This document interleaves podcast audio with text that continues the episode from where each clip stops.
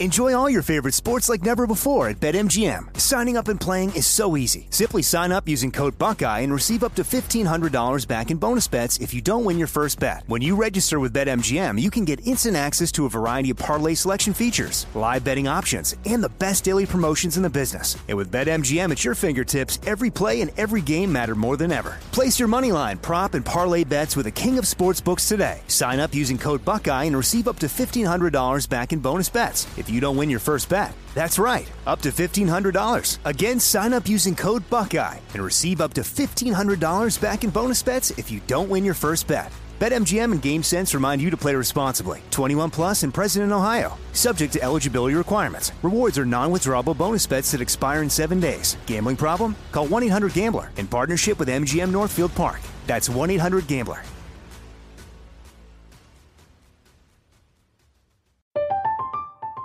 I'm Katya Adler, host of The Global Story. Over the last 25 years, I've covered conflicts in the Middle East, political and economic crises in Europe, drug cartels in Mexico. Now I'm covering the stories behind the news all over the world in conversation with those who break it. Join me Monday to Friday to find out what's happening, why, and what it all means. Follow The Global Story from the BBC wherever you listen to podcasts. This is your moment, your time to shine, your comeback. You're ready for the next step in your career and you want an education employers respect. So you're not just going back to school, you're coming back with Purdue Global. Backed by Purdue University, one of the nation's most respected public universities, Purdue Global is built for people who bring their life experience into the online classroom. Purdue Global, Purdue's online university for working adults. Start your comeback today at purdueglobal.edu. When you have health insurance, it's easy to forget about your out of pocket costs. That can be a lot of money. But are your bills accurate? Well, it's estimated that over 50% of medical bills contain errors. HealthLock can help you. HealthLock technology securely connects with your insurance and flags any overbilling, wrong codes, and fraud. You can even have HealthLock work on your behalf to get money back from select past bills. To date, HealthLock has helped its members save over $130 million. So to save, visit healthlock.com today. That's healthlock.com today.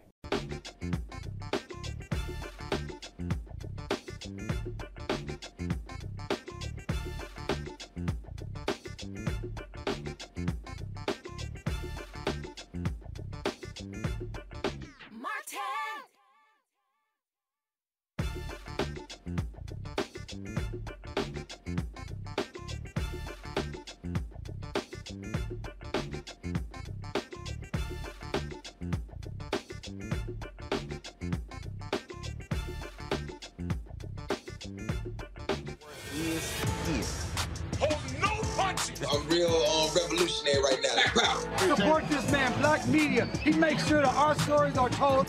thank you for being the voice of Black America, Roland. Stay black. I love y'all. All momentum we have now, we have to keep this going. The video looks phenomenal. See, this difference between Black Star Network and Black owned media and something like CNN. You can't be Black owned media and be scared. It's time to be smart. Bring your eyeballs home. You dig?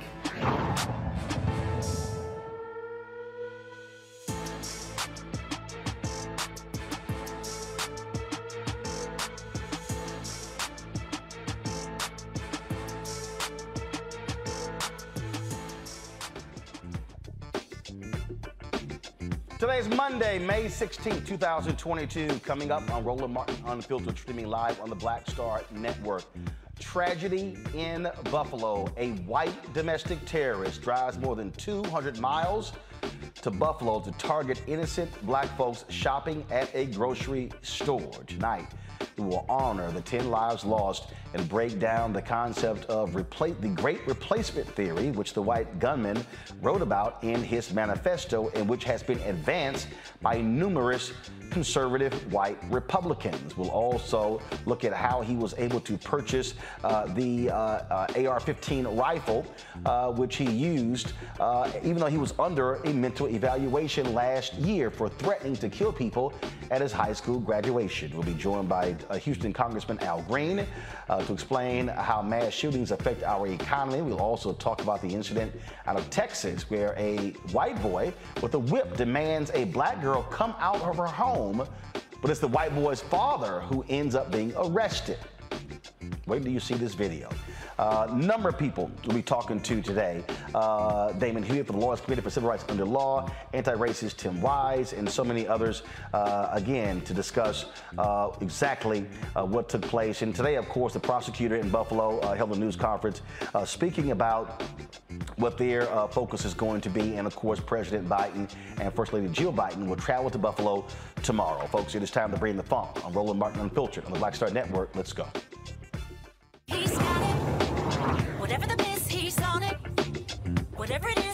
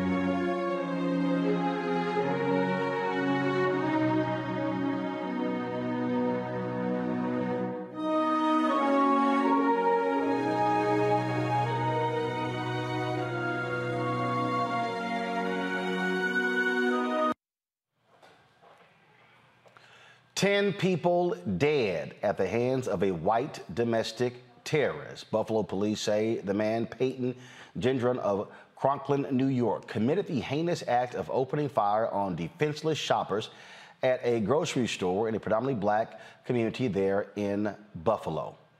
Folks, uh, the shooting was live streamed by the shooter on the gaming platform Twitch. Before the shooting, Gendron released a 180 page manifesto detailing his plan. The shooting at a supermarket in Buffalo, uh, New York, is the latest example of something that's been part of U.S. history since the beginning. Uh, racial violence against black people. So far, there have been more than 200 mass shootings this year. Folks, uh, this was the beginning of the video. Uh, it is obviously disturbing. This is the video where the driver was headed to the grocery store.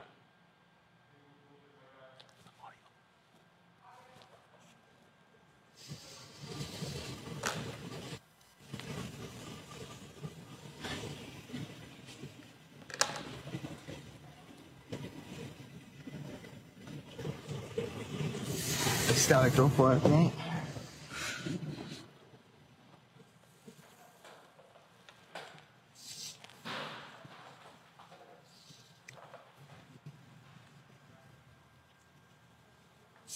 Then, right here, going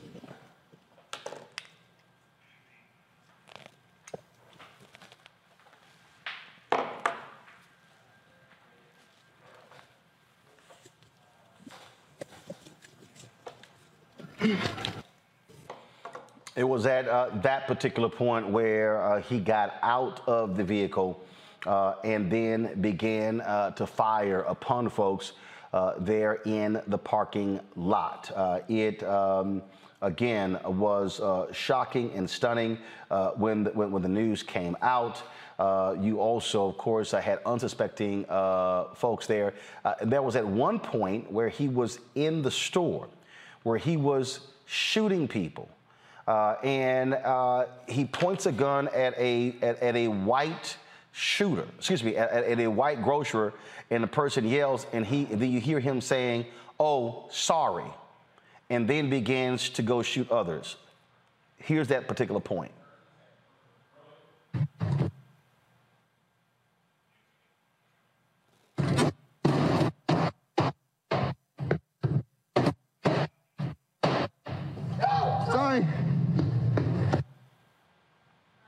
He literally says sorry uh, when he points the gun at uh, someone white. Um, and uh, if, if, you saw, if you saw there, if you saw the uh, the, uh, the, the AR-15 that he possessed, um, he literally had uh, cer- cer- certain things written on the barrel of that particular gun. Uh, he had the N word uh, that was written uh, on that particular gun. Uh, and uh, this is the actually uh, the weapon here. this is a, y'all, so you'll see here, here are your reparations. and then again on the barrel of the gun, so the number of the markings that he had on the gun as well. and then on, on, on, the barrel of that gun, again, he had the N word that was written. This was a photo here uh, that was uh, Ben Crump posted on his uh, Twitter account, and you'll see he had the N word there written on uh, the end of that gun. It has uh, been, uh, of course, shocking to so many people.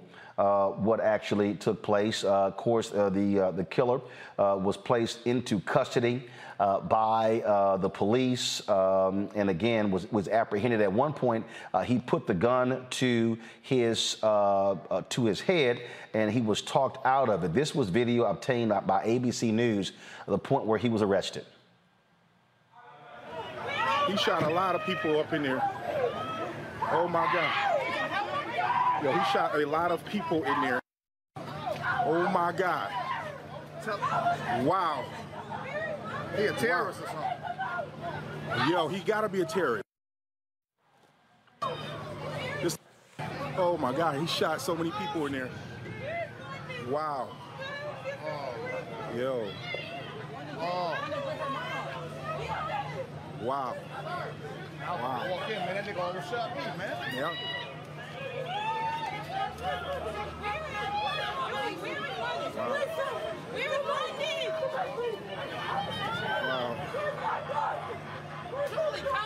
At one point, the security guard, a retired Buffalo police officer, uh, did fire at him, but he struck his body armor, and then, of course, uh, the killer returned fire.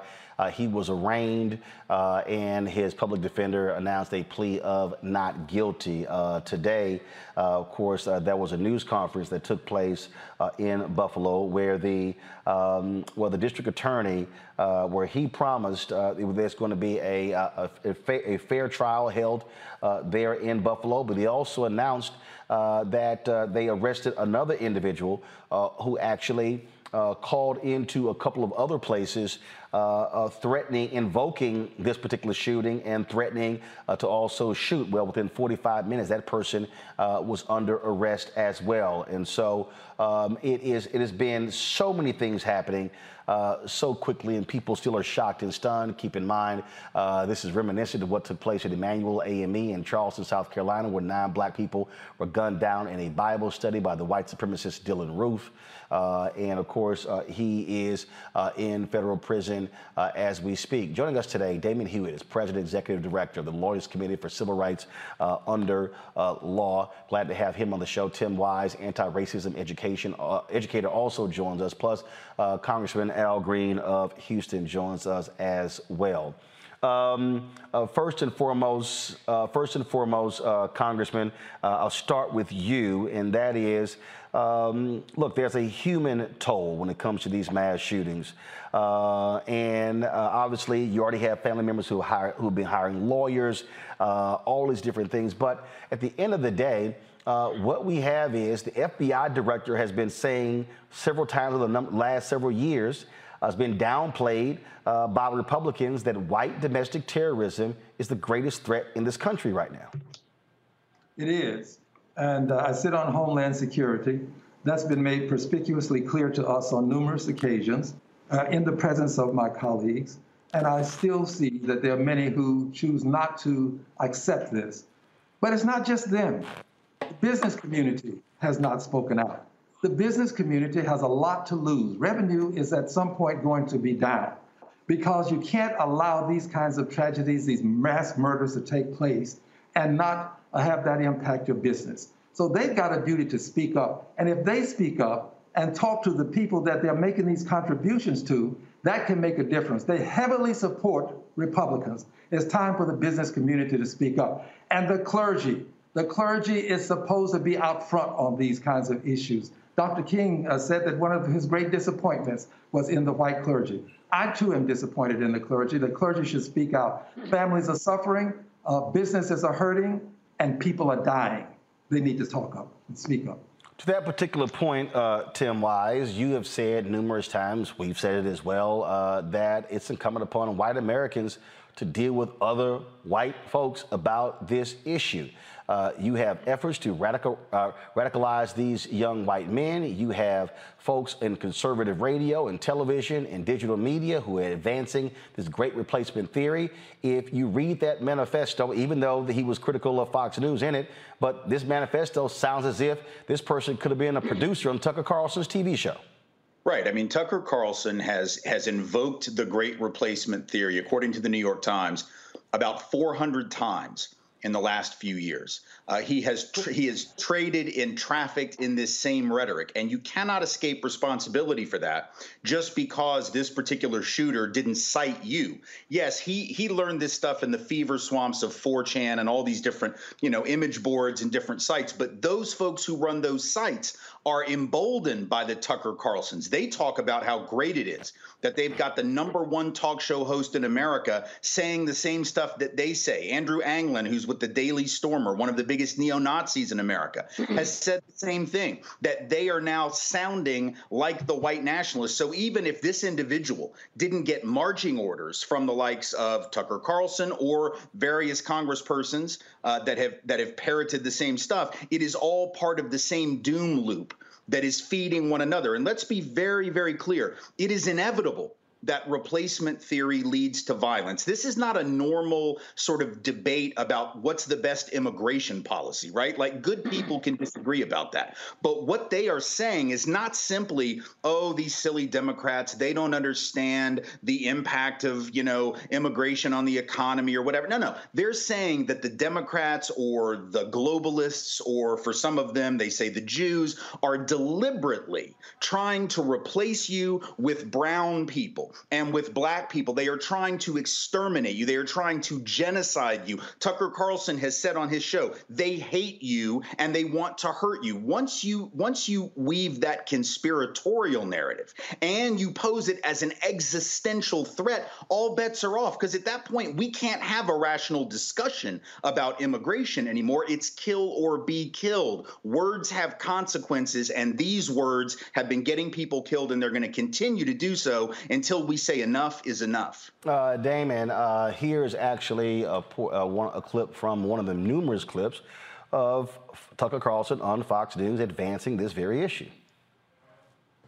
I'm laughing because this is one of about 10 stories that I know you've covered. Um, where the government shows preference to people who have shown absolute contempt for our customs, our laws, mm. our system itself, and they're being treated better than American citizens. Now, I know that the left and all the little gatekeepers on Twitter become literally hysterical if you use the term replacement, if you suggest that the Democratic Party is trying to replace the current electorate, the voters now casting hmm. ballots, with new people, more obedient voters from the third world.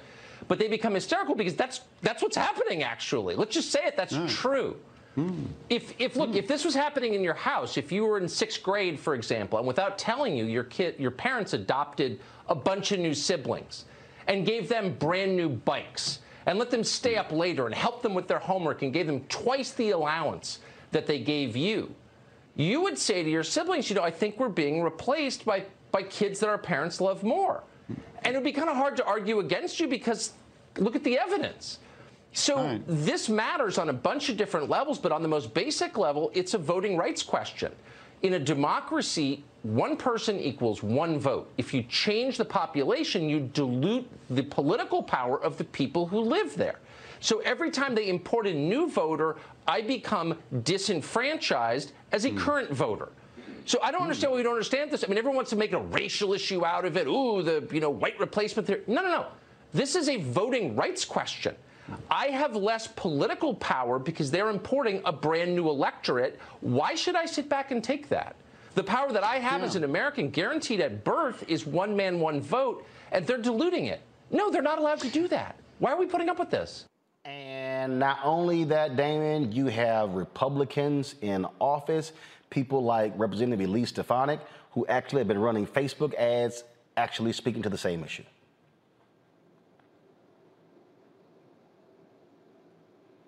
Damon? Right. But got got got to roll it.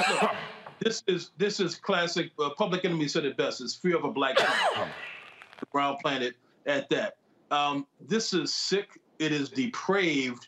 But there's so many apologists, not just elected officials, not just people, uh, media, but apologists all over the place. People who claim to be decent people who are not speaking out, right? As, as you and other guests have said earlier. And the question is going to really be who's going to take the weight? Now, Roland, at the lawyers community, we've sued Anglin. We've sued the Proud Boys. We've sued the Oath Keepers. We've sued Trump and Roger Stone. And we often win these lawsuits, but it's still not enough to dis- We need to actually have uh, a, a, game plan, a Marshall Plan for this number one domestic terror threat. Now, DOJ uh, the higher ups have their plan. They, the, the Biden administration has its plan. We do trainings, you know, for law enforcement, for all kinds of folks about responding to hate against black people, to value black life. But that's not making people value and appreciate black life. These 10 lives that were lost, the lives that were lost in Charleston, the lives that were lost to state and police violence. Uh, there's a continuum. It is a disregard for black life. And the question we keep asking is when will our lives matter enough that those with the power to act will do whatever it takes to protect us, to deem us worthy of concern, of empathy, of that protection. And we're sick and tired of it. Sick and tired of it. And Congressman Green, this is where uh, Democratic House leaders have to get even more aggressive. Uh, look, you're in control right now. Uh, we don't know what's going to happen in November. Uh, people are suggesting the Republicans could very well take control of the House and the Senate. I keep saying that the very people who supported the insurrection on January 6th, the very people uh, who use this great, re- great replacement theory language, these people could very well be in charge of the United States Congress come January 2023. This is an existential threat in the United States Capitol. Without question, it is. And I think we also have to make mention with some degree of specificity what you have to say when you speak up and why. You have to acknowledge that those who tolerate white supremacy perpetuate white supremacy. So we have to make sure that we are not complicit with our uh, toleration of white supremacy. And, and, and also the Democrats. I'm a Democrat. I'm a liberated Democrat, unbought, unbossed, unafraid. I think that you cannot allow the Democratic Party to be perceived as the party that will expect your vote, expect your vote, but will not deliver what is promised. We have the House, the Senate, and the presidency. We have a duty, a responsibility, and an obligation to fulfill the promises that we've made because we are perceived to be in control. We cannot allow it said, to be said that one party uh, will disrespect us by simply ignoring us, and the other one will take us for granted. For too long now, people have perceived the Democratic Party as taking Democrats of color for granted. We want your vote, we campaign for it, but we don't deliver. Democrats have been in power many, many, many, many times in this country. It's not the first time. And we still find ourselves fighting the same battles. It's time for the Democratic Party to do more than simply acquire our votes. It's got to deliver on the promises made. Tim, this is a um, thread that I saw uh, earlier today um, from a doctor said this thread is for white parents like me. If you have a kid who spends any time online or plays video games, they're being targeted, being they are being targeted and recruited to white nationalism I guarantee it. Video game forums, Discord, video game chats, YouTube video ads, all of it. If that kid is a boy, he is vulnerable because white boys are socially trained to repress their feelings, to act tough, that manliness equals imposing your will. Even if you think you are raising a feminist boy, he is still getting those messages from his peers and other adults. And this person goes on and on and on. Yeah. With this with this very long thread, uh, and again, when you look at this individual here, you look at Dylann Roof, we can go on and on and on. Hmm. Uh, again, we are seeing folks who are prime targets for uh, white racists, developing them to do exactly what uh, he did.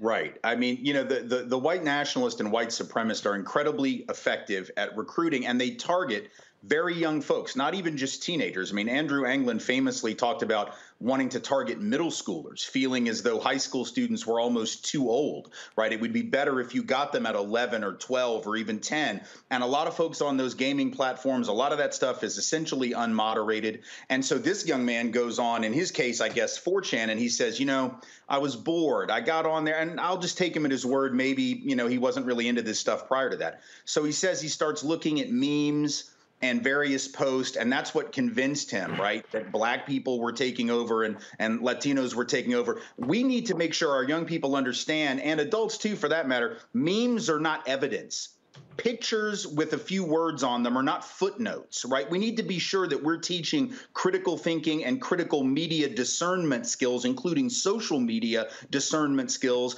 with young people. Because if I can go on and see a meme and say, oh, well, that's a fact, and then you, you know, you check it and you determine actually the statistic is fabricated or completely out of context. But if I'm 15, if I'm 13, if I'm 18, hell, if I'm 38, and I don't have those skills, it doesn't take much for a person to be convinced if they're already, you know, vulnerable to that or psychologically sort of predisposed to that. So we've got to do a much better job. Parents who put their kids in front of video games or everything's fine, you know, Klebold and Harris and Columbine thought their kids were fine too, and they were shocked when they shot up the school. Uh, and so, you know, every single time we hear the same thing, they were so quiet. Yeah, they were quiet. They were learning about white supremacy online. You don't have to talk when you're doing that. You just read right? And so we've got to be clear that uh, we have to be much more active at parenting, much more active at teaching, and and this disproves very clearly the need to cut back on anti-racist education, as some folks are pushing. We need to be doing more of it to inoculate young people to this mess before they get into it. And that point right there, Damon, is critical because the attacks that we're seeing on critical race theory, the attacks on diversity, on equity and inclusion, it is all a part of what I lay out in my book, dropping in September, White Fear. That this is what this is about. This is an effort all across this country uh, for people uh, to say, you know what, the, the country is changing, okay, uh, you know, in terms of what's going on, and, and oh my goodness, uh, you know, uh, we shouldn't be having these things because they want to remain in power. This is about not having to share power and resources with people that look like us. That's exactly right, Roland. This is what undergirds the culture wars that are making their presence felt uh, with this replacement theory nonsense, uh, with the attacks on voter rights, voting rights, and voter suppression. Uh, when it comes to even reproductive rights, there's a, the culture war is about grabbing power and otherizing anyone who is not in power or who is in that out group. And those people happen to look like me and you. Uh, and look, one other point I want to make is that uh, what, what your guest said is right. Congressman Green and Tim Wise, uh, and what point you made, this attack, live streamed, at least in part, it looks like one of those video games, mm-hmm. right? If it wasn't so darn serious and sober and, and horrific, you'd think it was one of those video games, but it actually makes it more accessible, which is why I, I appreciate you for showing a limited clip because when some of these folks watch the whole thing, they may not even get it. They may think, oh, this is sport. This is what we should be doing, hunting black folks, right? Uh, th- this this stuff is scary and it is being socialized, and we need all hands on deck to stop it. That means not just government, because this is not just a government issue. This is a, a cultural issue. That's a cultural problem, decades long in the making, generations in the making, right? And so we need big tech, big business, every platform to look inward and think, how do you actually want to show up in this country and this world? If you have black employees, you give money to black organizations, do you really care about black lives? And if you do, then maybe you should change practices in the process. Um, Congressman Green, Darrell Scott, who supported Donald Trump, other Republicans, he sent this tweet out uh, today uh, that certainly uh, uh, caught my attention. Folks, pull the tweet up, please. He said the lack of expression of sympathy for 10 dead American victims of a mass shooting by the leaders of the right is bad. They expressed more sympathy for Kyle Rittenhouse, who killed three people, and Nicholas Sandmann, who got, who got stared at, than for the 10 dead innocents in Buffalo. That includes Republicans in Congress. Enjoy all your favorite sports like never before at BetMGM. Signing up and playing is so easy. Simply sign up using code Buckeye and receive up to $1,500 back in bonus bets if you don't win your first bet. When you register with BetMGM, you can get instant access to a variety of parlay selection features, live betting options, and the best daily promotions in the business. And with BetMGM at your fingertips, every play and every game matter more than ever. Place your moneyline, prop, and parlay bets with the king of sportsbooks today. Sign up using code Buckeye and receive up to $1,500 back in bonus bets if you don't win your first bet. That's right, up to $1,500. Again, sign up using code Buckeye and receive up to $1,500 back in bonus bets if you don't win your first bet. BetMGM and GameSense remind you to play responsibly. 21 plus and present in Ohio. Subject to eligibility requirements. Rewards are non-withdrawable bonus bets that expire in seven days. Gambling problem? Call 1-800-GAMBLER in partnership with MGM Northfield Park. That's 1-800-GAMBLER.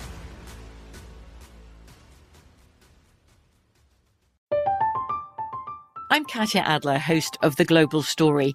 Over the last 25 years, I've covered conflicts in the Middle East, political and economic crises in Europe, drug cartels in Mexico. Now I'm covering the stories behind the news all over the world in conversation with those who break it. Join me Monday to Friday to find out what's happening, why, and what it all means. Follow The Global Story from the BBC wherever you listen to podcasts. This is it. Your moment. This is your time to make your comeback with Purdue Global. When you come back with a Purdue Global degree, you create opportunity for yourself, your family, and your future. It's a degree you can be proud of, a degree that employers will trust and respect. Purdue Global offers working adults like you over 175 flexible degree programs to meet your specific career goals. These include associate, bachelor's, master's, and doctoral degrees and certificates. Purdue Global degree programs range from nursing to business to communication and more. Whatever your interest, we have the degree that will move you forward. You have the knowledge, you have the experience. Now it's time to get credit for the work you've done and earn the recognition you deserve with Purdue Global, Purdue's online university for working adults. You know you're worth it. We do too. So don't wait another second to get the degree that will take your career to the next level. Start your comeback today at purdueglobal.edu. If a new house is on your wish list in the next five years, grow your savings faster and experience your dreams with an Ohio Homebuyer Plus account from Kemba Financial Credit Union. A savings account specifically designed to save for a new home where you can earn 7% APY, a $500 matching bonus, and a $1,500 mortgage closing cost credit. Learn more at Kemba.org. Offer expires March 31st, 2025. APY equals annual percentage yield. Restrictions apply. NMLS 292230. Equal housing lender. Federally insured by NCUA. It does, and it also includes uh, some of the evangelicals. Uh, it includes uh, persons who are associated with the Chamber of Commerce.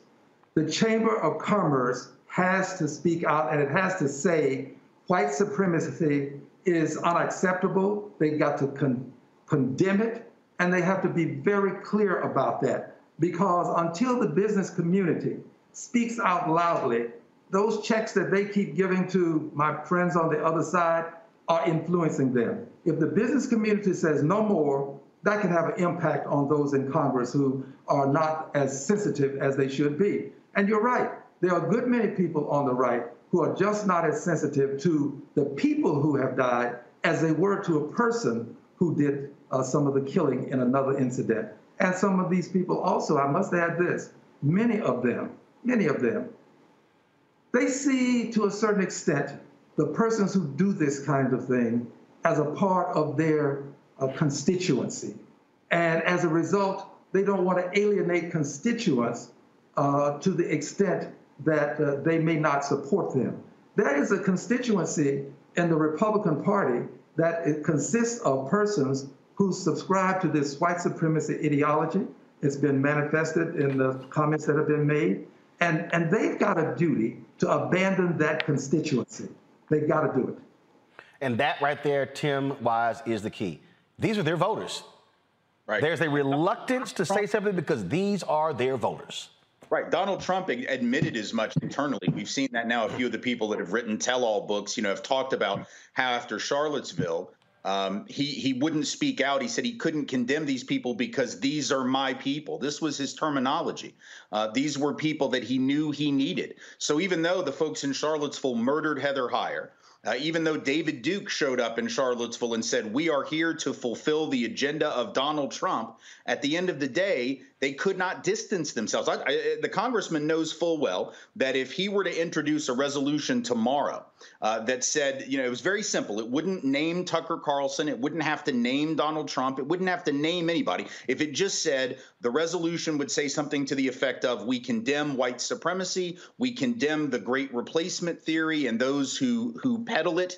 Very simple, without naming names he knows, we all know, it would pass, but it, but only because Democrats have control of those chambers. You know that the majority of Republicans would not, in fact, vote for that resolution. And it wouldn't pass at all if they take over in November. Not that that resolution would change anything or necessarily save any lives, but it says a lot, doesn't it? That they wouldn't even do that for fear of offending a significant portion of their base. 50%, according to a recent AP poll, 50% of Republicans openly acknowledge that they believe that there may be some type of plot to replace, you know, sort of what Tucker Carlson calls legacy Americans. We know what that is. With newcomers. So you've got half the party basically endorsing replacement theory. You ain't to publicly condemn it. That's where we are in this country right now. Indeed. Tim Wise, I appreciate it. Thank you so very much for joining us.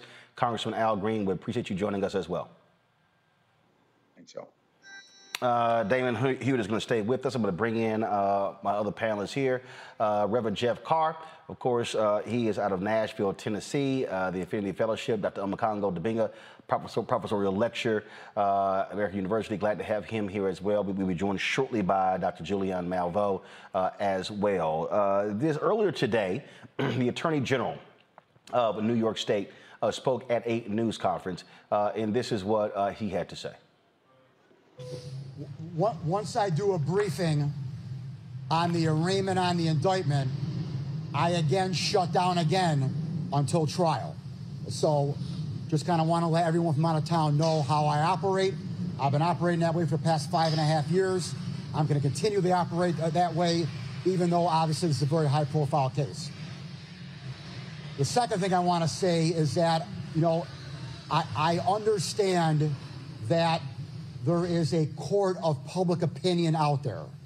I understand that there's the narrative out there that there is so much evidence, it's overwhelming. This guy is guilty, this guy did it, et cetera, et cetera, et cetera, et cetera. I, I, I understand that court of opinion. I, I understand emotions are high. I understand the rawness of this matter. However, I do not operate in the court of public opinion. I operate in a court of law. And this defendant is innocent until proven guilty. Let me repeat that. He is innocent until proven guilty. He has only been charged right now with one charge, and that's it. It is an accusation, it is an allegation, and that's all it is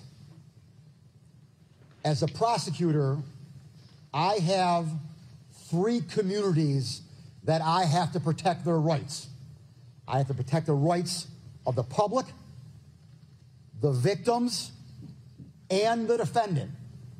And I have to ensure that the defendant has a fair trial.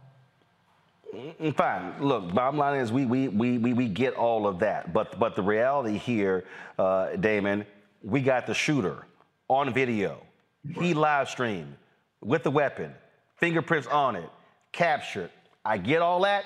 His ass guilty. He did it. I get why we gotta say allegedly. I get we gotta see all of that. Bottom line is, this is the killer. This is the murderer. And I'm not gonna wait till a jury affirms that to call him a white domestic terrorist and a murderer. Well, look, you know, you heard the Department of Justice Attorney General come out and say this is being investigated in parallel. And Kristen Clarke at the Civil Rights Division uh, has been clear as well that this is being investigated as a racially motivated hate crime. Why can't the Attorney General say that uh, of, of, of New York State? Now, there's certain things as a prosecutor you cannot say, right? Because you prejudge and prejudice the jury, what have you, jury pool. But some of what we heard, in fact, most of what we just heard is absolutely and totally unnecessary as a matter of law, as a matter of strategy, as a matter of morality. It did not need to be said, period, point blank. It's almost as if he's currying sympathy and empathy uh, for this shooter. It's absolutely and totally unnecessary. Now, does that sound, any listeners, your, your audience out there, does that sound and look like somebody who is committed to justice for the black folks and the white folks who, who were attacked, killed, or shot, and their loved ones? It does not sound like that to me. Now, I'm not saying that they won't get a conviction on the highest charges, especially, but my goodness, this is a time to instill confidence, support, concern, and empathy not for the shooter or alleged shooter, but for the victims and the loved ones in the community and the people who have to look over their backs when you go to a grocery store, when you get stopped by the police, who are just going to vote, going to get groceries, riding the bus, riding the metro. Today, I was with, I sat next to Heather Heyer's mother, Susan Bro, and we were there at the University of Maryland College Park campus with the parents of First Lieutenant Richard W. Collins III, who was murdered on that campus by a white supremacist. He was a student from Bowie State visiting Maryland campus, was murdered by a white supremacist. Today, the university unve- unveiled a memorial in his honor. It shouldn't have taken five years of effort to get there. It shouldn't have taken bloodshed on that campus. It shouldn't take, have taken the pain. And it took a black state's attorney, Aisha Braveboy, to prosecute that case and secure a conviction against this killer. Now, I'm not saying that only black prosecutors can get the job done. I would never say that. But you have to be able to express empathy and concern for black victims, black people, for the black community. And I did not hear that whatsoever in those statements. Um, and in fact, that was uh, a, a, woman who came up uh, shortly thereafter. Uh, if y'all have that clip ready, uh, and um, she spoke to that issue after after the attorney general spoke. Yeah. Um, this is a community that is, without a doubt, in a lot of pain. Uh, people are hurting. But I want to commend law enforcement who are collectively working with the mayor and his team to do exactly what should happen, and that is make sure that justice prevails. I will remind you all, though, that as an African American, there are a lot of people in this community who are hurting because they know that justice for all is not specific enough sometimes people get left out of that justice. This can't happen this time. It can't happen this time. I understand. Just like the guy who called in the, the threats to the pizzeria and to the beer establishment, you're innocent until you're proven guilty. But this young man was walking around with a camera on his head. He showed the whole world what he was doing. And I understand he got to go through a court. I get that. But a lot of the anger that people are having, aside from the fact that their loved ones have been murdered for going to the supermarket, is that justice is not specific enough. This can't be another one of those cases. I want to all, honor all the people who have called my office from all over the state offering support to this community, including the businesses that have called and offered to support the families with food, with hotels, with airlines to be able to get here to come to a funeral, including the people who are willing to help pay for the funeral. People have poured out their love to Buffalo, and that's what we're going to pour back. That's how we're going to heal. People who want to bring us hate and expect us to assume that hate because that's what they have is not going to happen here. There will not be an outpouring of hate. There will be an outpouring of healing. We will all heal together, and we will ensure this time Mr. DA, Mr. Law Enforcement, and Ms. Trini, that justice for all is specific enough and it means everybody gets justice in America. Thank you. Well, now, um, actually, go back to the video. This is the mayor of Buffalo speaking. Uh, actually, Thank you, Mr. he Mayor, was going to speak. I'll, I'll on play behalf of the people of in a Erie second. County, I just Uh, want- you, you heard that, Jeff. That sister, she echoed what Damon said. Uh, when it comes to justice, Absolutely. And and I'm excited to hear her say it. We're reaching a point in America where particularly uh, black people are tired of playing the game.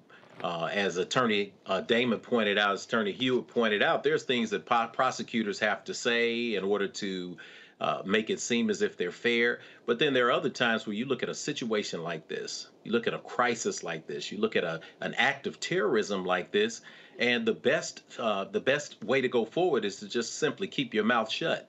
Uh, you would have done less harm just by not keep, not saying anything. But to say that we're just going to work to make sure that we get justice, call it a day. Don't try to give us a caveat. Don't give us a back explanation because it appears as if you're trying to uh, speak in coded language uh, and say that in some ways you empathize.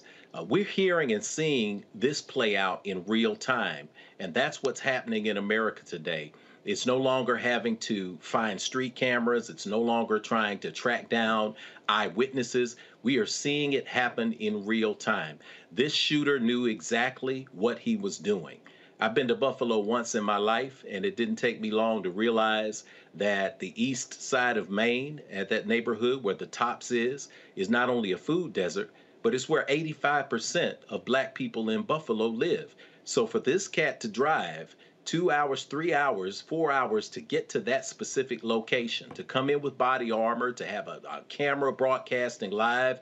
Uh, three million plus people saw it on Twitch before it was taken down. It was captured and shared on many other platforms since. This is cold blooded racist murder. And I'm so glad that now, anytime you stand up, and try to act as if justice is completely blind, that there are now emerging people in the world who are going to say, pardon my French, bullshit.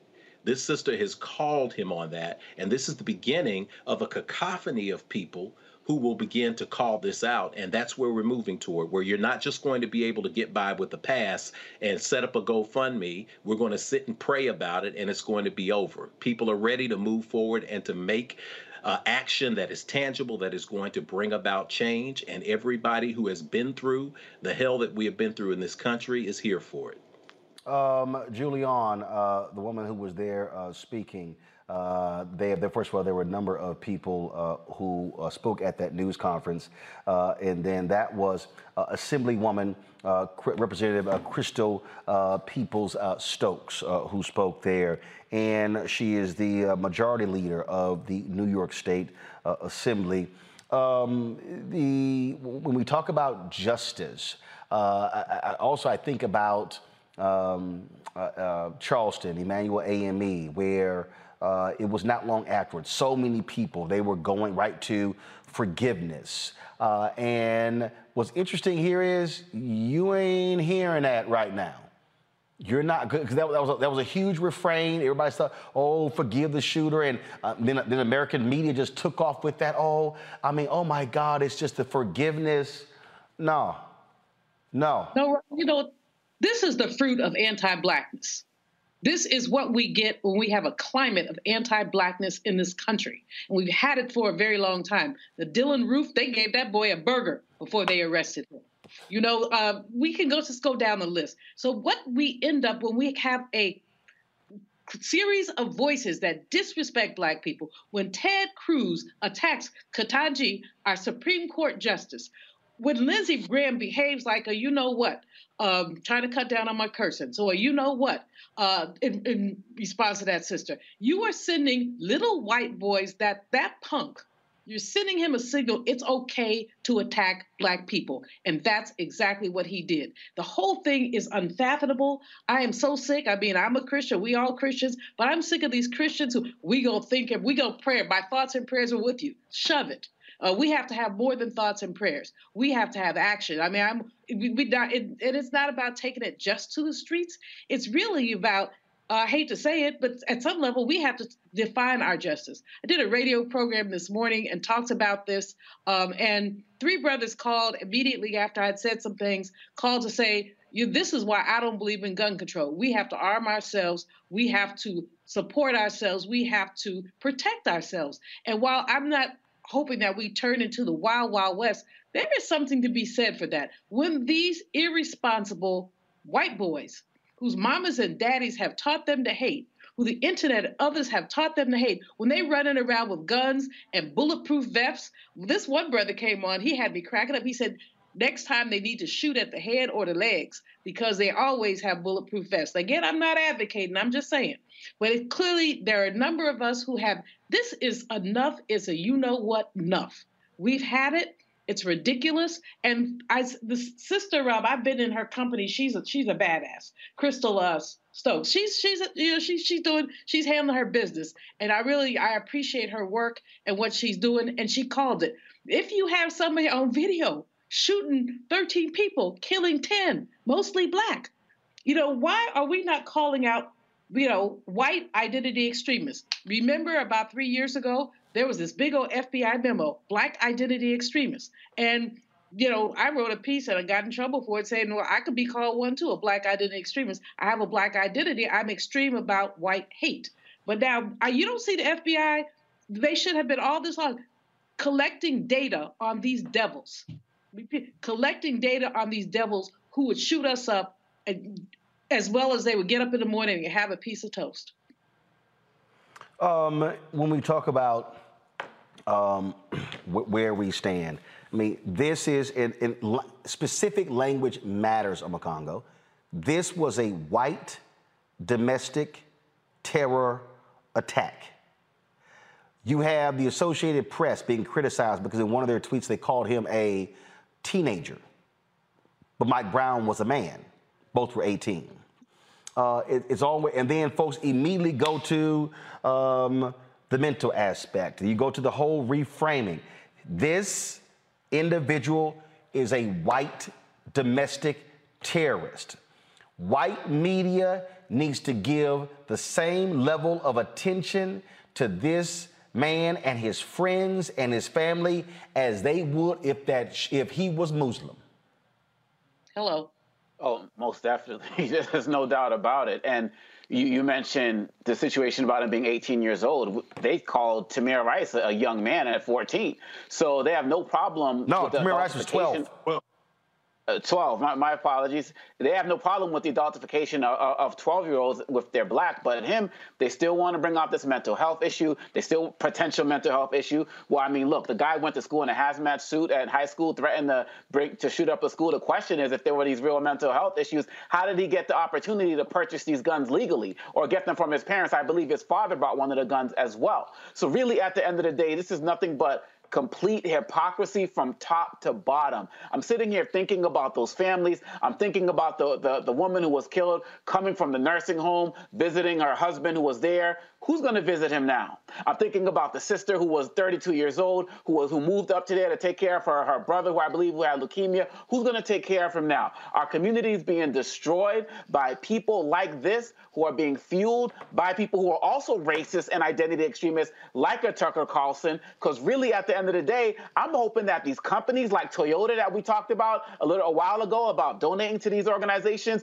these sponsors of these of these TV shows are all paying attention because we got to start coming for them in harder numbers in terms of how we call them out. And we also have to remember that when it comes to these this guy was not a lone wolf, as people want to call him, because he had all of white, racist, supremacist America behind him. He had all of these Congress people behind him that Representative Al Green talked about. They were behind him as well. And really, at the end of the day, when it comes down to it, America is dealing with a tale of two theories right now because these Republicans and these conservatives, they're fighting to ban quote unquote critical race theory in school. But because of these bans, we're not going to be able to teach about what happened today with this white replacement theory because it's going to be banned from being talked about in the schools going forward. And so this is why we can't give up. We got to keep calling this nonsense out. We got to keep calling every single organization, every single politician, every single host who is out there. And again, Roland, we have to go hard on these sponsors. We have to go hard on these sponsors. We got Major League Baseball to move an all star game from Georgia a couple of years ago with the whole voting rights issues. We need that type of effort again because that's how Tucker Carlson is going to go. And the last thing I want to say is something Joe Madison said on this show today. When we talk about white replacement theory, it's amazing because when white people came here, they weren't in the majority, they were in the minority. How did they become the majority in the first place, right? Through mm-hmm. extermination, through disease, through termination. And so we're even starting from the wrong point of departure when we talk about right, white replacement theory because we're talking about them as if they were always in the majority in this country. We got to change the narrative and we got to define and make sure that we're fighting on our terms. And that's why I appreciate what you're doing tonight, Roland. I appreciate how you edited those videos because those are our those are our mothers, our brothers, our cousins, our uncles, our sisters. We saw that sister wailing on the floor. Those are our family members that we can all identify with. And we're not going to stop until this stops. And like Dr. King said, you cannot legislate morality, but you can regulate behavior. And we're going to get out here and make sure that these behaviors stop. Period. Uh, Bottom line. This is what's strange, Damon. Uh, Sarah Dorn uh, is a reporter uh, in uh, New York. This is what she said. Uh, go to my computer, please, my iPad. I said New York State Police said they did not file for a protection order that could have stopped the Buffalo shooter from buying a gun under the state's red flag law after they were called to his school to investigate a murder suicide threat he made. What the hell is the whole point of the damn law if you don't use it? Exactly, exactly. It's supposed to be a prophylactic, not something that you think about after the fact. And look, if domestic white supremacist domestic terrorism is the number one domestic terror threat, we have to in this country act like we know. And what that means is not just the vocal speaking out, which we've all talked about, which is critical, but putting your money where your mouth is, but also deploying resources properly. If local, state, federal law enforcement resources were all aligned in deployment to address this threat, then you may actually start to see some differences. You won't stop all of this madness from happening, but you could actually stop some of it. I do believe. The, the Damon, take this out. She also tweets school officials, or she literally posted this about 15 minutes ago. School officials or family could have also asked for an uh, ERPO, but law enforcement uh, should uh, law enforcement uh, have the motivation and resources to do so. In Suffolk County, where the most red flag ERPOs have been granted of any New York counties by far. Law enforcement requested all but two since the law went into effect. So not just law enforcement, the school or the family could have done it. None did. They That's knew right. this kid, they knew that this 18 year old man was a danger. That's right, because white children and white young adults and white grown folks get second, third, fourth chances, benefit of the doubt. Black children get targeted and labeled. We know that crime is racialized and race is criminalized because uh, a black a black youngster in that situation, or a black 18 year old, a young adult, or a black elder would be targeted and labeled as a thug. There's no question in my mind that will be that will be the label, and they will be treated very differently. We have law enforcement throughout the country, in various parts of the country, collecting information about children in school, trying to determine who's part of a who's part of a gang, who's likely to be a, uh, who's likely to be engaged in life of crime. But they're focusing on black and brown children. They're not focusing on these domestic terror threats. They're not asking who's playing these video games. They're not asking who is sending threatening notes at school. And if they are asking, they're not really doing a whole lot about it, not in a concerted way. So we need a whole scale redeployment of human capital, of fiscal capital, of intellectual and emotional capital in this country toward addressing the threats that we know exist. Um, what's strange here, uh, Jeff, uh, this is the uh, front page uh, of the uh, Buffalo News, their digital site. and you see here, Tops, look, look on the far right, Tops manager says gunman was asked to leave store day before racist massacre. So he was there on Friday uh, and came back uh, on Saturday. Um, that that just again, uh, just when you just look at uh, just how unbelievable, um, uh, you know, and, and, and, crazy this uh, th- this mass shooting was. Um, it, it's just it's, it's it's it's crazy. And again, law enforcement, your job is to pre- your. Well, people say you can't anticipate these things.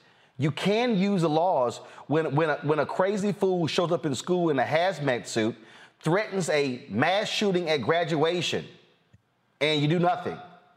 Yeah, that's a good indication something might happen down the road. Mm-hmm.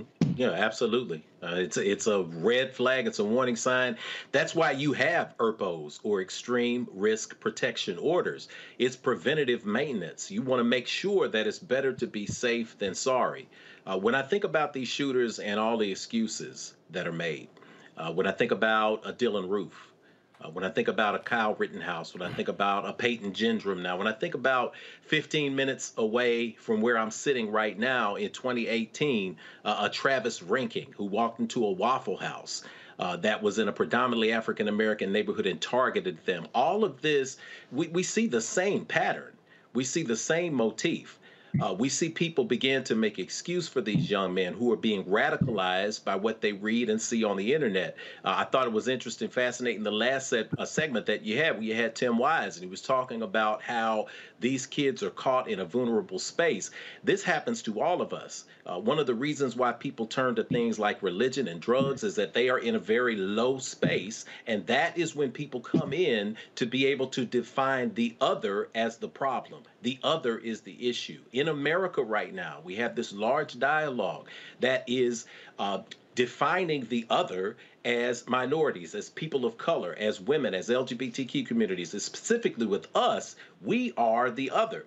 And it's as if uh, this belief in this great replacement theory has any substantial uh, place in reality. You hear me talk all the time, and I said there's a difference between belief and knowing, and belief is what exists in absence in absence of provable fact. We have young people who don't have to follow logic. They don't have to follow the law because they believe in white supremacy. They believe that domestic terrorism is a way for them to remain relevant. And they believe that there is some kind of plot, the plot coming internationally from people who in the United States are disenfranchised and do not control the legal or the governmental system. Somehow we've been able to create this plot to kill the people who established America as a white supremacist culture. It makes absolutely no sense. But to a true believer, to a person who will believe in what the Republican Party is continuing to fuel, to what the conservative right and white supremacists are continuing to fuel, it makes complete sense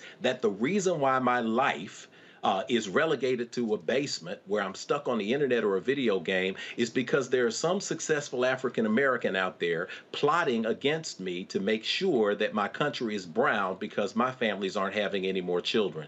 We are caught in this fantasy of insanity. And that's why we have to begin to now take charge of these conversations, define what our communities need. And we have to, frankly, one of the things that we frankly have to do, we talked about it on this show, aside from moving the release date of White Fear up a couple of months so we can understand what's really going on, we have to lose our addictions, Roland.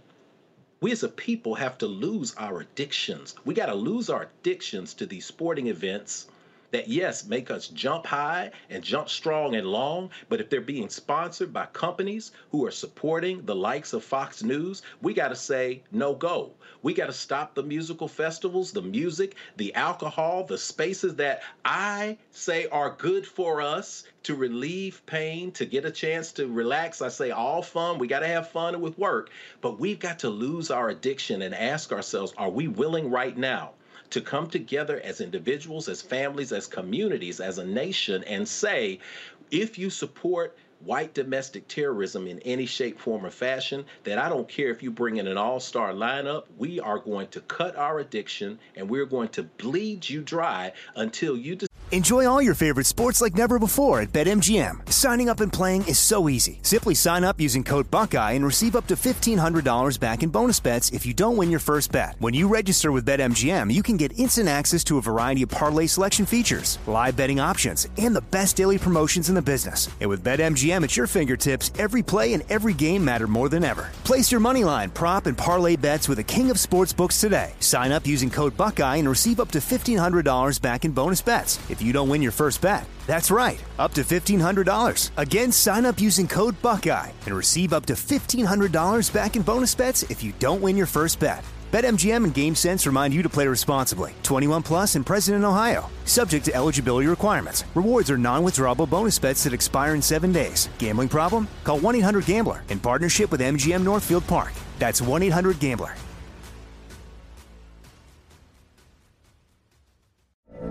From BBC Radio 4, Britain's biggest paranormal podcast is going on a road trip. I thought in that moment, oh my God, we've summoned something from this board. This is Uncanny USA. He says, Somebody's in the house, and I screamed. Listen to Uncanny USA wherever you get your BBC podcasts, if you dare.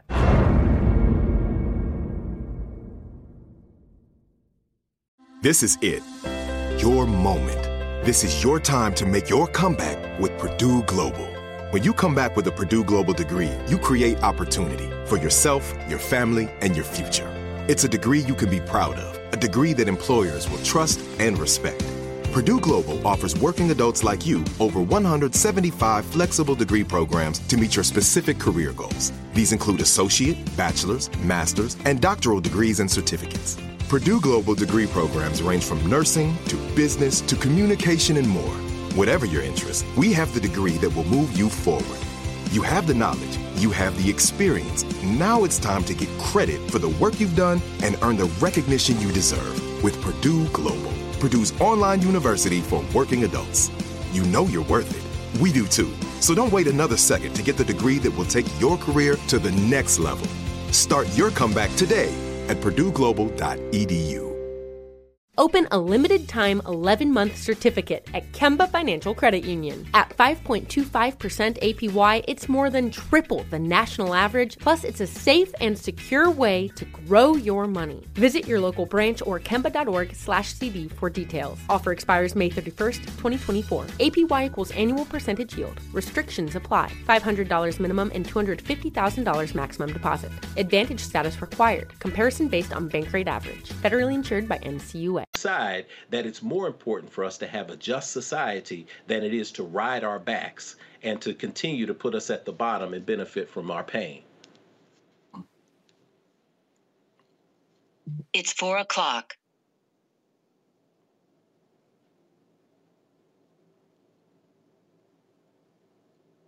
was coughing, turn my microphone off. Damon, I know you have to go, but I want to give you a final comment. This is a USA Today story here.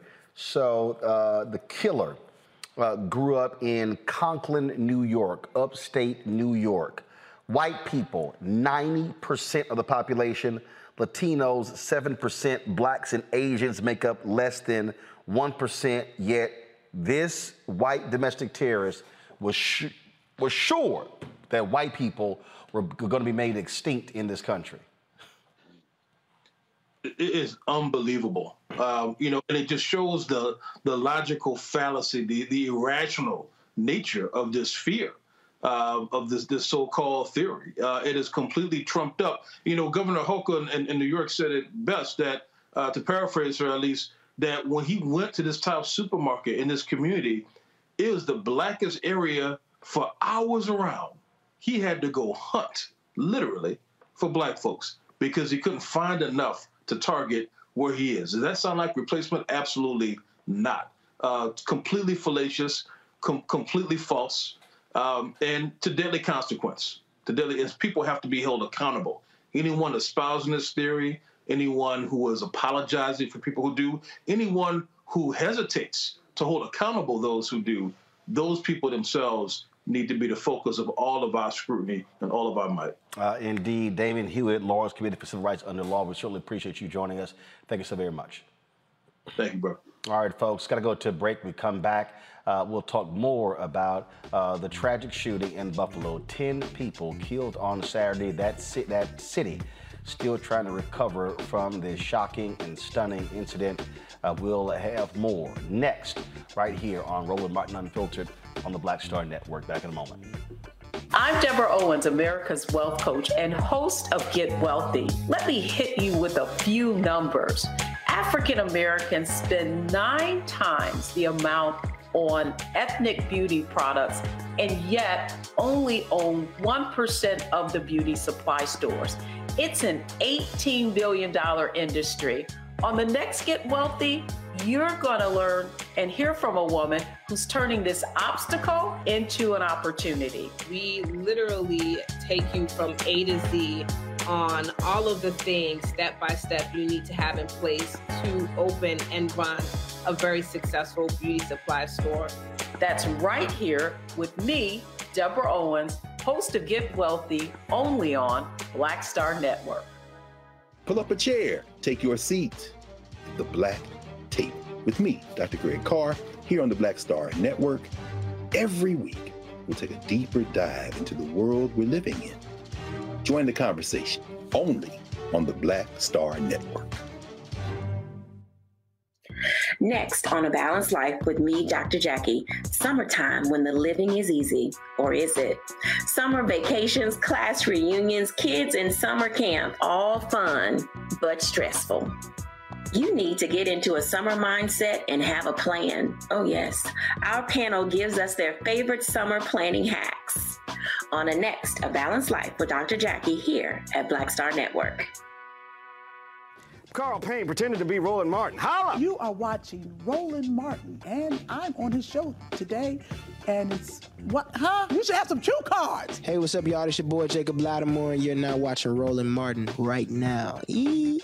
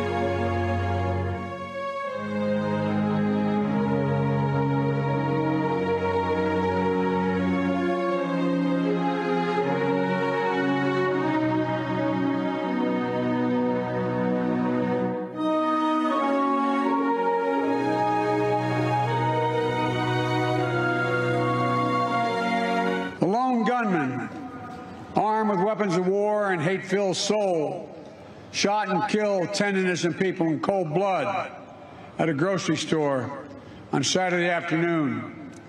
Jill and I, like all of you, pray for the victims and their families and a devastated community.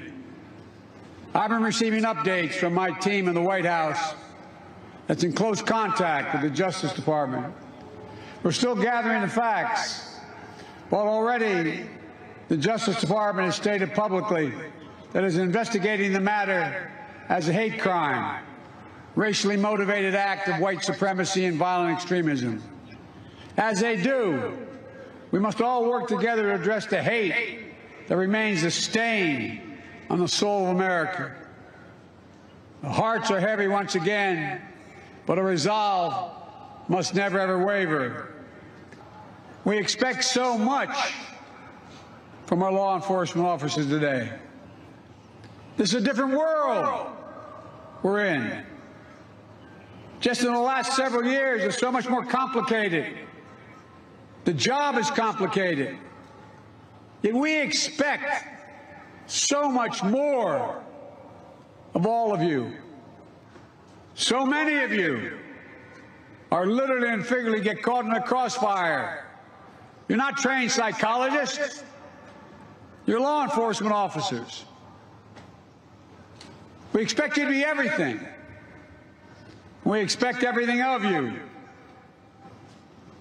Being a cop today is a heck of a lot harder than it's ever been.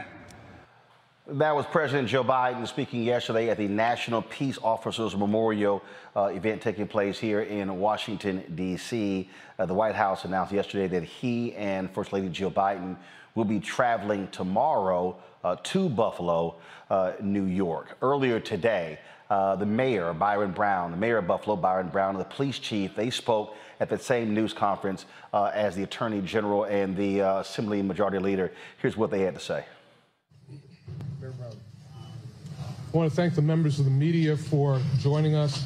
We're going to have an extended press briefing this afternoon. As we begin this new week, our community continues to grieve and heal. Uh, we are a strong community. We are rallying around one another, and we will continue to move forward as a strong City of Buffalo, County of Erie, and Western New York region.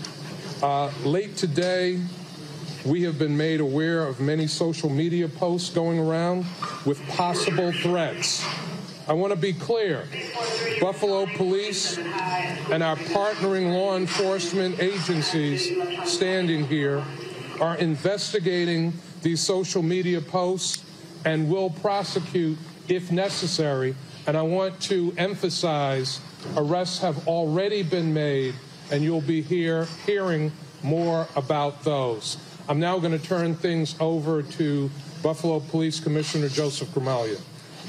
Thank you, Mayor.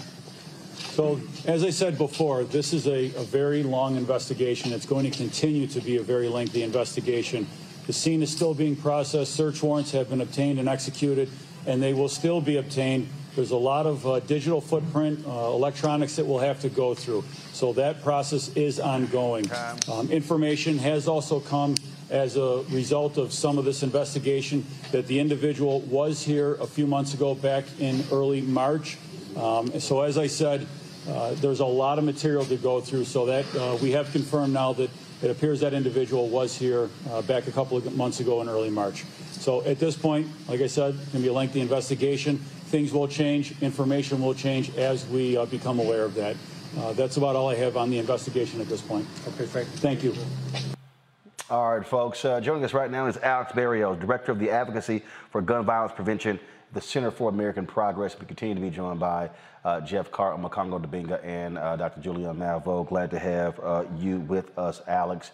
Um, we, we, we have to deal with the reality of gun laws. Again, um, whenever these things happen, uh, frankly, we're sick and tired of hearing uh, thoughts and prayers from Republicans who do nothing about this. These are people who are advancing this. They don't care about AR 15s. They want people to be armed left and right. But let's understand here the security guard who was shot and killed, he was armed. He fired at this gunman. So this whole idea that oh, if we just arm everybody, it's going to avert uh, these sort of mass shootings is not the case. In fact, there were four mass shootings this weekend. So thank you. Um, look, we are living in a country now where for the past two years since COVID, we have seen huge spikes in gun sales. And corresponding with that, we've seen those spikes happening in states where Republicans have loosened gun laws. And as a result, there has been an increase in shootings and an increase in police officers themselves being targeted. We saw the CDC release data last week that gun homicide rose by 34% from 2019 to 2020. And gun homicide is now the leading cause of death, or guns generally, including suicides, is now the leading cause of death amongst people 17 and under in our country we know that there are laws that other countries have, literally every other Western country in the world, to prevent these sorts of deaths. But our country, our government, especially the Senate, beholden to special interests, and a Republican Party that is simply uninterested in doing anything, are keeping us back from actually protecting all the people in this country from this violence. And the, thing that's that's that's crazy um, when, when when you see this you know, these are the same people who are decrying, oh, the increase in violence in America. So you, you think changing the gun laws has no impact on that? No, I mean, absolutely. What they point to is this increase in violence, and they, their solution is always, well, let's just bring more guns into the conversation. We know that that is not the solution. We have seen in the past two years, specifically, increases in road rage killings, increases in interpersonal violence, increases in police officers being shot. In Iowa, right now, a police officer was shot, and the defendant is claiming stand your ground. As these states have moved to not just expand permitless carry, as Florida is now poised to do, as Georgia just did a few weeks ago, they have flooded our streets with guns and then blamed the victims for the incidents. And that is, and, and, and, just so people understand uh, again what we're dealing with, uh, I, I, just saw this here. Uh, I'm going to pull this thing up in a second. Uh, so here you have uh, what is one of the, which actually uh, it's now the highest rated show on cable news, highest rated show on cable news, Alex. The Five on Fox News. They devoted four seconds to the Buffalo shooting. Look, I'm not surprised. This four seconds, not not four minutes. And literally, it was a. And here's the crazy thing: it was a passing comment from Geraldo Rivera about a comment that Vice President Kamala Harris made somewhere else on climate change. So these people, they, they, they, they, they complain about violence, they complain about critical race theory, they advance the great replacement theory. They literally do not want to tell their old white conservative audience what they should be hearing. This, this right here, four seconds. They do not give a damn. And they damn sure they give a damn about black life. No, absolutely. It is. They do not want to take responsibility for their rhetoric. They do not want to take responsibility for their policies. They do not want to live in the reality that we all live in. Fox News is a fantasy world. They're totally disconnected from the daily lives of the people that you and I and many of your viewers work with and interact with every single day. They do not want to admit that the policies that they pursue and that they advance and the arguments that they make for great replacement theory are contributing to the loss of innocent life all over this country. Um, th- th- this, this, this issue of, of, of guns, uh, Julianne, uh, earlier you talked about uh, what uh, someone said on a radio show that you were on. And, and absolutely, absolutely, folks should protect themselves. Fact, fact of the matter is, that should be clear. Uh, black folks were protecting themselves during the, during the Black Freedom Movement uh, with the Deacons of Defense and others who were doing so. Uh, but what you have is you have an orchestrated plan by the right where everything is guns, guns, guns. And what we saw with the legislatures in the past year, Georgia, Texas, and others, they literally passed uh, bills say, oh, the hell with even a permit. You can just now carry concealed weapon, no permit, no nothing, just everybody, guns, guns, guns. That's the answer. More guns in America. You know, Roland, it, they've made it more difficult for African Americans to get guns. Um, if you're a felon, it's difficult for you to get a gun. Um, there are many other ways that folks cannot get guns, but a random little white boy with an attitude and no sense can get not a gun, but an arsenal. So there's some. While I don't agree with the, I, well, I partially agree with the brothers. I don't completely. You know, I'm a native San Franciscan, and the Black Panther Party for self-defense. Let's repeat that: the Black Panther Party for self-defense believed that we had to defend ourselves because nobody else will do it. Now, I don't. Again, I don't want shootouts at the OK Corral, but I want black people to be defended. I want to be able to go to church without wondering whether or not some fool with a gun with an arsenal is going to come in and start shooting people, as they did up in South Carolina. Um, our my church, my home church in D.C., has been vandalized. Metropolitan AME Church. I want to be able to go to church to worship, to contribute, and not to feel like someone's going to vandalize my church. And so I understand what people are saying about guns, but the but the big responsibility is these Republicans who basically are trying to take back our country uh, one black body at a time. And that's what I see. I mean, uh, I appreciate you're showing the pictures of the people who were massacred. They were massacred. And I appreciate um, all the folks who've said so much about what has happened there. But we have to talk to these, we have to vote these people out. We just, I mean, there's a lot of ways to say it subtly. Vote these suckers, these suckers who are essentially rearming themselves. And, you know, I recall, I mentioned this woman on your program before, Dr. Olivia Hooker, who was a survivor of uh, Tulsa until she passed in 2019. And she was 103 when she passed. But Dr. Hooker said that Tulsa was not about the inter- intersection of Dick Rowland and Sarah Page, the young black man, the young white girl who was the elevator operator, that white people have been arming themselves for a long time and were waiting for something to happen. Now, these uh, white identity extremists, they've also been arming themselves. And, you know, mental illness, I don't want to hear about mental illness. As far as I'm concerned, anybody who does not like critical race theory, anybody who does not believe in teaching the truth, they have a mental illness. There are a whole lot of mental illnesses running around here. But the fact is that many, these white rage people have been arming themselves against our community, and the Republicans and the Tucker Carlsons of the world have enabled them. Tucker needs to be thrown off the air. um, that boy's parents need to be charged as accomplices to those 10 murders. We could do this, but then you get a DA like that uh, man who sat stood next to the sister in the previous segment talked about due process. What kind of due process? I got some due process for him. Put him in a small cell with about three um, members of the baddest gang you know. That's due process.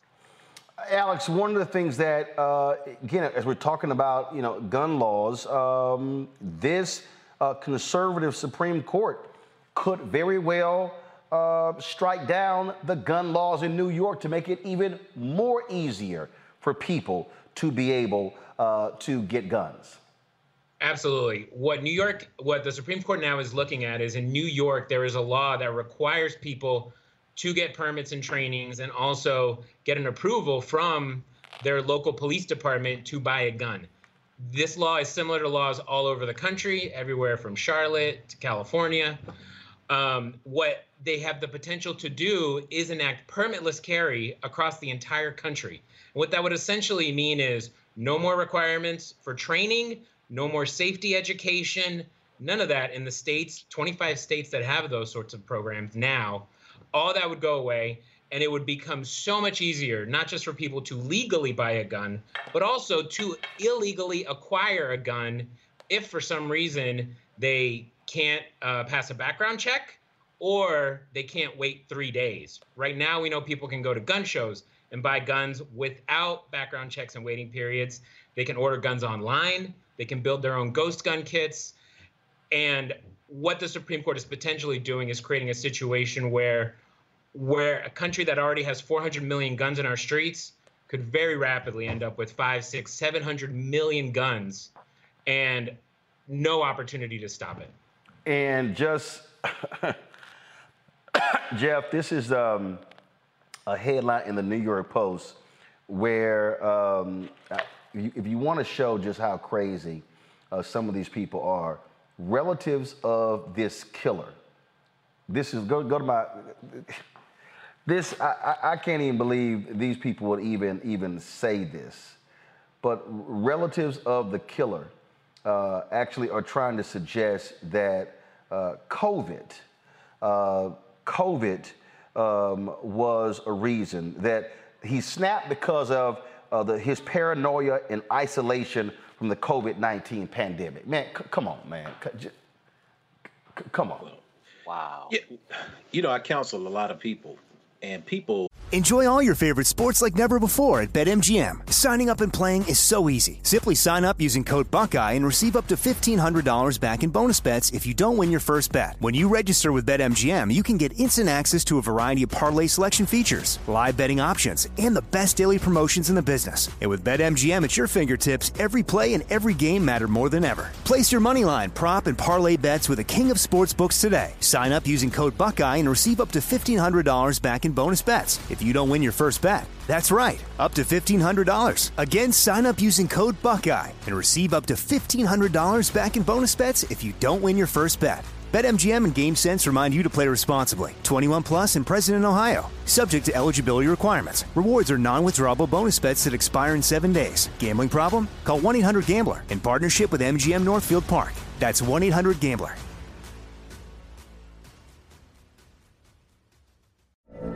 From BBC Radio 4, Britain's biggest paranormal podcast is going on a road trip. I thought in that moment, oh my God, we've summoned something from this board. This is Uncanny USA. He says, Somebody's in the house, and I screamed. Listen to Uncanny USA wherever you get your BBC podcasts, if you dare.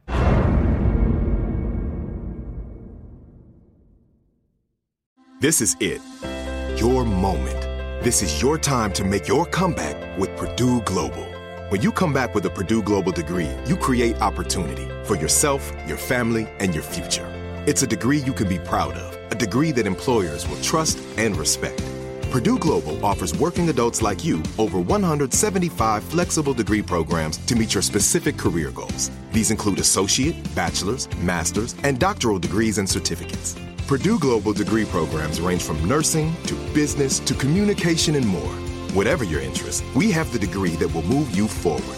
You have the knowledge, you have the experience. Now it's time to get credit for the work you've done and earn the recognition you deserve with Purdue Global, Purdue's online university for working adults.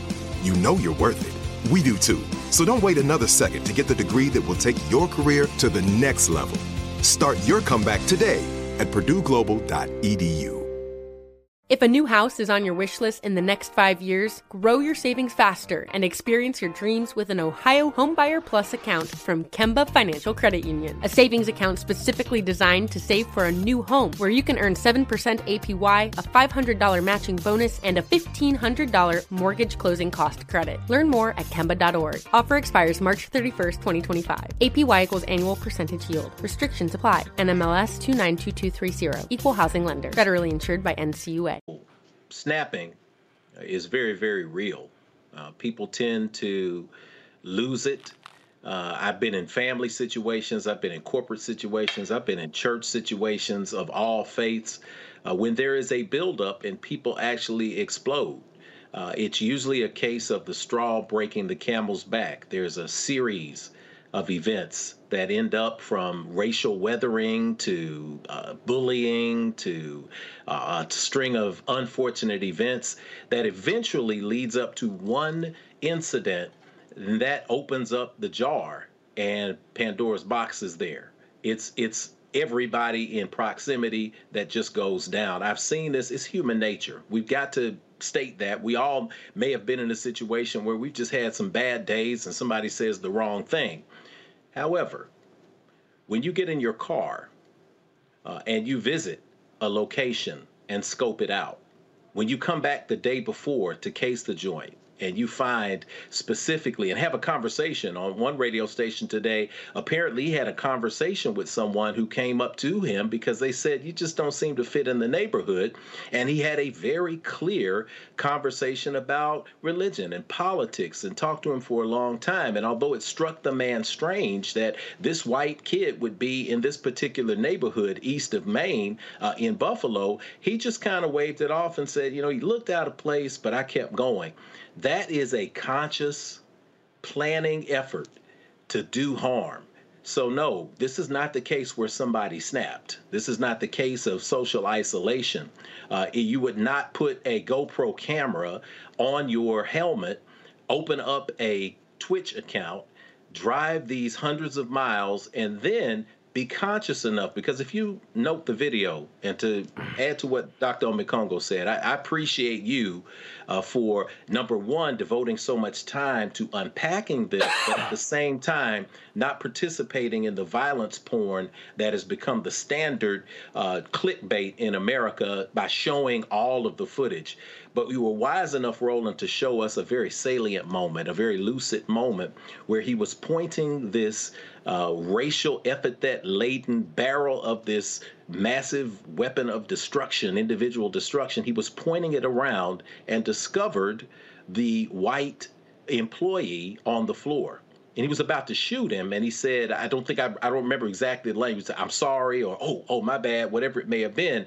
He was conscious enough to not shoot one of his perceived brothers, but to then go on the hunt to find other people. That's not a case of snapping.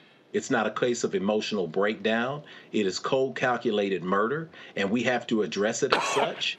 Uh, it is on tape. We have the entire tape. We have the entire manifesto. We have the entire uh, uh, uh story of him uh, coming to school in a hazmat suit and making threats. So this is very clear. We have to now begin to address the issues uh, that Alex has brought up with the hundreds of millions of guns that are in America today and find ways while we have this window to pass the legislation that we need to pass to make sure that there is some fairness and some equity and we can at least put a dent in some of this violence. So, Alex, if you've got a you know conservative Supreme Court that frankly will side on with, with, with folks when it comes to guns, if you've got uh, these Republicans who don't care, uh, you've got uh, even though you got a weakened NRA, I mean.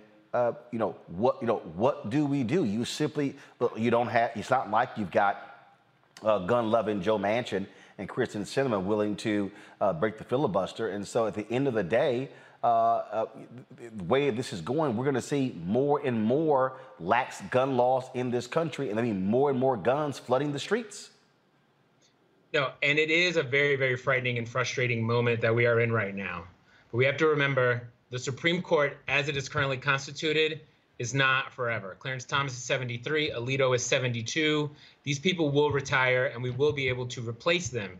In the meantime, with regards to the specific case that they're dealing with now, that will only affect state legislative laws. The federal government will still be able to ban assault weapons, will still be able to expand universal background checks for every gun sale, and the ATF, with a permanent director, will be able to crack down on illegal gun sales, on dealers, on internet sellers that are violating the laws that we already have on the books. Right now, the most important thing you can do is contact your senator and make sure that they confirm an ATF director who will have a hearing in the next few weeks and work with your local advocates who are working to lobby the Biden administration on new executive actions because we do have an opportunity to expand background checks. We do have opportunities to keep guns out of the hands of domestic abusers. We know for a fact most of these mass shooters have histories of domestic violence. This shooter in Buffalo himself published, besides the 180 page manifesto, a private diary of over 500 pages that includes histories of animal torture, suicidal ideation, all sorts of warning signs that were ignored. Most importantly, if you're a parent out there who is concerned, talk to your children. Look for the signs. Someone who is extremely online, who is going down the rabbit hole on websites like 8chan, who is talking to gamers, who is being radicalized by this organic movement that is happening online that is extreme, and make sure that they are avoiding it. The fact is, this young man was radicalized in 2020 while on COVID as his parents refused to see the signs. He was under investigation by the FBI for threatening a school shooting, and they still allowed him to sell all his personal belongings to buy tactical gear and weapons. Parents have to step up to protect their children, and as a country, we have to step up and fight with this administration and with the Senate to make sure that our people are protected and these guns are taken off our streets and out of our homes. Um, Alex Barrio, I certainly appreciate it. Thank you so very much. Um, you know, we're going to, it, it's just, uh, I said earlier, Julianne, um, Omekongo, and Jeff, that um, just for, forget this whole idea. I, am not interested uh, in forgiving. Um, what we need to understand is that white Americans in this country, I didn't say all, but you got a significant percentage on the Republican side. This is about power. If you read the manifesto, 180 pages, you look at the craziness that was all in there, uh, and, and you look at what he was saying, you look at uh, this, all of this sort of stuff again, talking about, um, talking about uh, replacement theory. For, for those who are not grabbing a gun and going to kill black people, they want to actually kill black advancement. I, I, was I, I, got some tweets a little bit earlier, some text messages a little bit earlier. Um, actually, before I go to that, uh, I want y'all to go to the page of this manifesto uh, where it's headed, was there a particular event or reason you decided to commit to a violent attack? and um, first of all, he lays out, and in fact, uh, one expert said that literally this killer uh, has given people a blueprint, if you will, a blueprint for the next shooter. I mean, he literally lays this whole thing out. I'm gonna go to the other television. Y'all pull up in the other TV. Uh, so, um, so, so, so, so pull it up. Pull up on this monitor here, and I want people to actually see what, what, what he writes, what he writes in here. Um, and I mean, he, he says in here, um, come on, pull the graphic up, please. Thank you. Uh, if, if you see in here, he literally lays out, he's, he, he looked at 4chan, okay? He says, There I learned through infographics, uh, shit posts, and memes that the white race is dying out, that blacks are disproportionately killing whites, that the average black takes $700,000 from taxpayers in their lifetime, and that the Jews and the elite were behind this. then he says, From there I also found other sites like World Truth Videos website, Daily Archives, Daily Stormer, where through data and exposure to real information, I learn the truth. we are doomed by low birth rates and high rates of immigration. Later, again, eventually I couldn't take it anymore. I told myself that eventually I was going to kill myself to escape this fate. My race was doomed, and there was nothing I could do about it. So when you hear that, Julianne, and then you listen to Ted Cruz, Elise Stefanik, when you listen to all of these people, when you listen to Fox News, when you listen to political leaders, they literally are saying the exact same thing, just in a little more cute way. Well, I wouldn't necessarily call it cute, Roland. I mean, they're using coded language to uh, send out these signals that it's okay to hate black people. Uh, we saw this. We began with, uh, it didn't begin with him, but we saw the most uh, glaring examples when the 45th uh, president was running and started talking about Mexicans as rapists as he came down that escalator. There's so many things that he said that really opened up the doors. Uh, he said there were good people on both sides in Charlottesville. Um, that there's no condemnation there. And so then you, you, this opens a door, and the door has the floodgates have come through. Uh, Marjorie Taylor Greene with her putrid behind, uh, with the things that come spewing out of her mouth. And there's so many of them, and they're doing it. They don't believe this stuff. What they're doing is playing to the class interests of low life, low income, struggling white people. A better solution would be to have public policy make the economy work for all. Well, that's just too much like right. Instead, they are inciting these people, voting out good people, moderate Republicans, uh, Democrats, so they can get in these extremists. And these white identity extremists want to take the country back. Someone, I believe it was uh, Jeff, made the point earlier about minorities, about who who's in the minority, who's in the majority. The fact is that if you look at states like Mississippi, Alabama, Georgia, black people were the majority. Virginia were the majority at once upon a time. They systematically eliminated us, and still we rise. And so systematically, here they come to attempt to eliminate us again, and we can't stand for it. Uh, I'm so glad you had Al Green on earlier, but I, we have to empower and enable all of the members of the Congressional Black Caucus to do good legislation. And we got to get our young people in the pipeline to work on this. But most importantly, we've got to take control of the narrative and make sure that we're telling the truth. That poor deluded young man, I have no sympathy for him, but you know he's deluded. But not only is he deluded, he had parents who did not care. He comes out of a community who did not care. And not to pick on Tucker, oh, hell up, let me pick on Tucker. But these conservatives on Fox, who couldn't give but four seconds to what happened in Buffalo, but spend time after time after time basically reiterating this racist message. There have to be laws. Yes, I'm not talking about restricting your speech. I'm talking about inciting a murder. And that's what they did. Um, so, uh, Omekongo, uh, when we talk about this, this, this replacement theory as well, okay? Here is J.D. Vance. and I'm going to play it. He is the Republican nominee in Ohio, Trump endorsed. Um, elite, made a bunch of money. Um, you know, then now, it course, was, was a never Trumper. Now all of a sudden he's been kissing Trump's behind. Uh, listen, this was an ad that he has run. And so I showed you what, what the white domestic terrorist uh, wrote in his manifesto. Listen to what Vance actually has, says in one of his ads. Are you a racist? Do you hate Mexicans?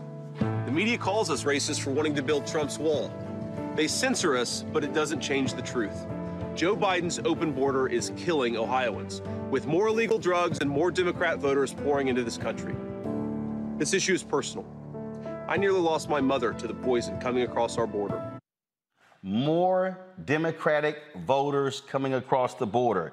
Y'all, that's being cute with replacement theory.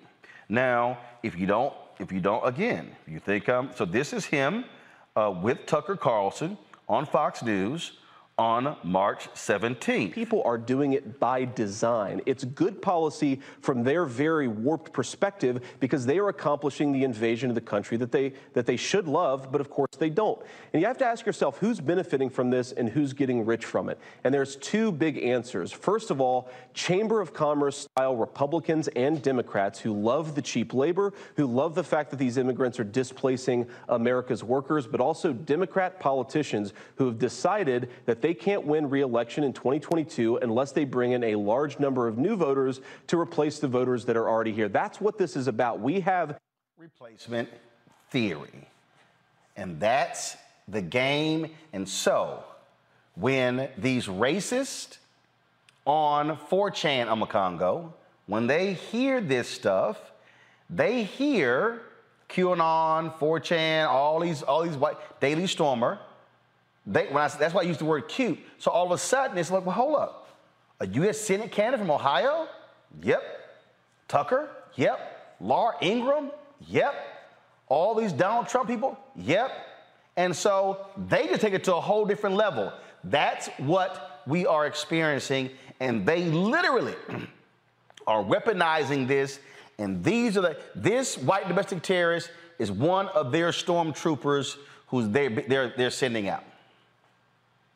Yeah, stormtrooper is such an, an, accurate term. And quite honestly, this is why I said in our earlier segment that he did not act alone. He is working in tandem with these guys as a foot soldier getting out and doing this work. And that is why the November election of 2022 is more important than the 2024 election because it's really going to show the direction that America really wants to go in. And as Tim Wise and others tonight have been calling on more white, quote unquote, you know, liberal media outlets to step up and more white politicians to step up. We have to understand that we've been here before. I'm going to read something that Dr. King wrote. He said, As a nation, Negro and white trembled with outrage at police brutality in the South.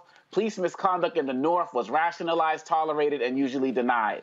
Leaders in the northern and western states welcomed me to their cities and, show, and showered praise on the heroism of southern Negroes. Yet when the issues were joined concerning local conditions, only the language was polite, the rejection was firm and unequivocal. And that speaks to the white electorate going into the election in November. Because people will talk about this is sad, go out and have a little bit of prayers and this and that. But when it comes down to it, who are they going to vote for? Donald Trump got more votes in 2020 than he did in 2016. That means that there are still people out there who will sympathize with him and people like him and J.D. Vance. And you mentioned the manifesto, and we know that all of these guys had manifestos. The Pittsburgh shooter of the Jewish synagogue was talking about we have to stop this invasion. Dylann Roof was talking about these black men are taking our women. But con- conveniently, the majority of the women, people he killed at that church were women. But anyway, I digress. This is what they do. They all have a plan that they follow. And this is the time right now. There is no middle ground. Silence is compliance. You are either part of the solution and part of the problem. We need to get out there and vote the people in office who are going to fight the NRA, who are going to fight J.D. Vance, who are going to fight Ellie Stefanik. All of these guys, and I know it was said that these guys don't really mean it, but I do believe that they mean it. I do believe that they say racist things because they are racist. Period. Bottom line, and they want to see us gone. And it's not just because they're getting some some contributions here and there. They have been given the opportunity to express all of their arrogance and ignorance and racism, and they are not going to stop until we stop them with our vote. And before that, the economic boycott and pressures that need to be put on these corporations because this white supremacist, white replacement theory is real. And the scary thing about this one, Roland Martin, and, and Reverend Al Sharpton talked about this earlier today, is is that it's not that he targeted a, a political rally or you know a, a Black Lives Matter protest. This is a grocery store. And it really shows that no place is safe. Yep. And you never know who is coming for you. It could happen at any moment. Let's take action before any of us are next. Yep. Uh, Jeff, uh, I said earlier uh, that experts say that what this white domestic terrorist has done is lay out uh, a blueprint. This is literally, he put in the manifesto a map. He put a mm-hmm. map how he was going to go through the store and shoot and kill. Says, I first shoot the security guard and kill him uh, by shooting uh, through the front doors of the glass. Uh, his most common areas are located in orange. And he goes, I shoot all black people twice in the chest if possible. I turn left to the cash registers and, op- and open fire on the expected crowd of people at the cash registers. According mm. to user reviews, the store is notorious for being slow. Some will run away along the aisles. I make sure I never stop firing. Uh, I shoot all, and this is the key because he actually did this. Yes. I shoot all downed blacks twice in the head, make, making my way to the register and aisles again, and back to the deli and back to the entrance. I should be leaving at about 404. And then he says, uh, then I will go into my car and make it south on Jefferson Avenue, where I will take my Mossberg 500 and Savage Axis out from the seat and shoot all blacks on the streets. He wanted to kill more than 10 yes. people. Yes. Yes.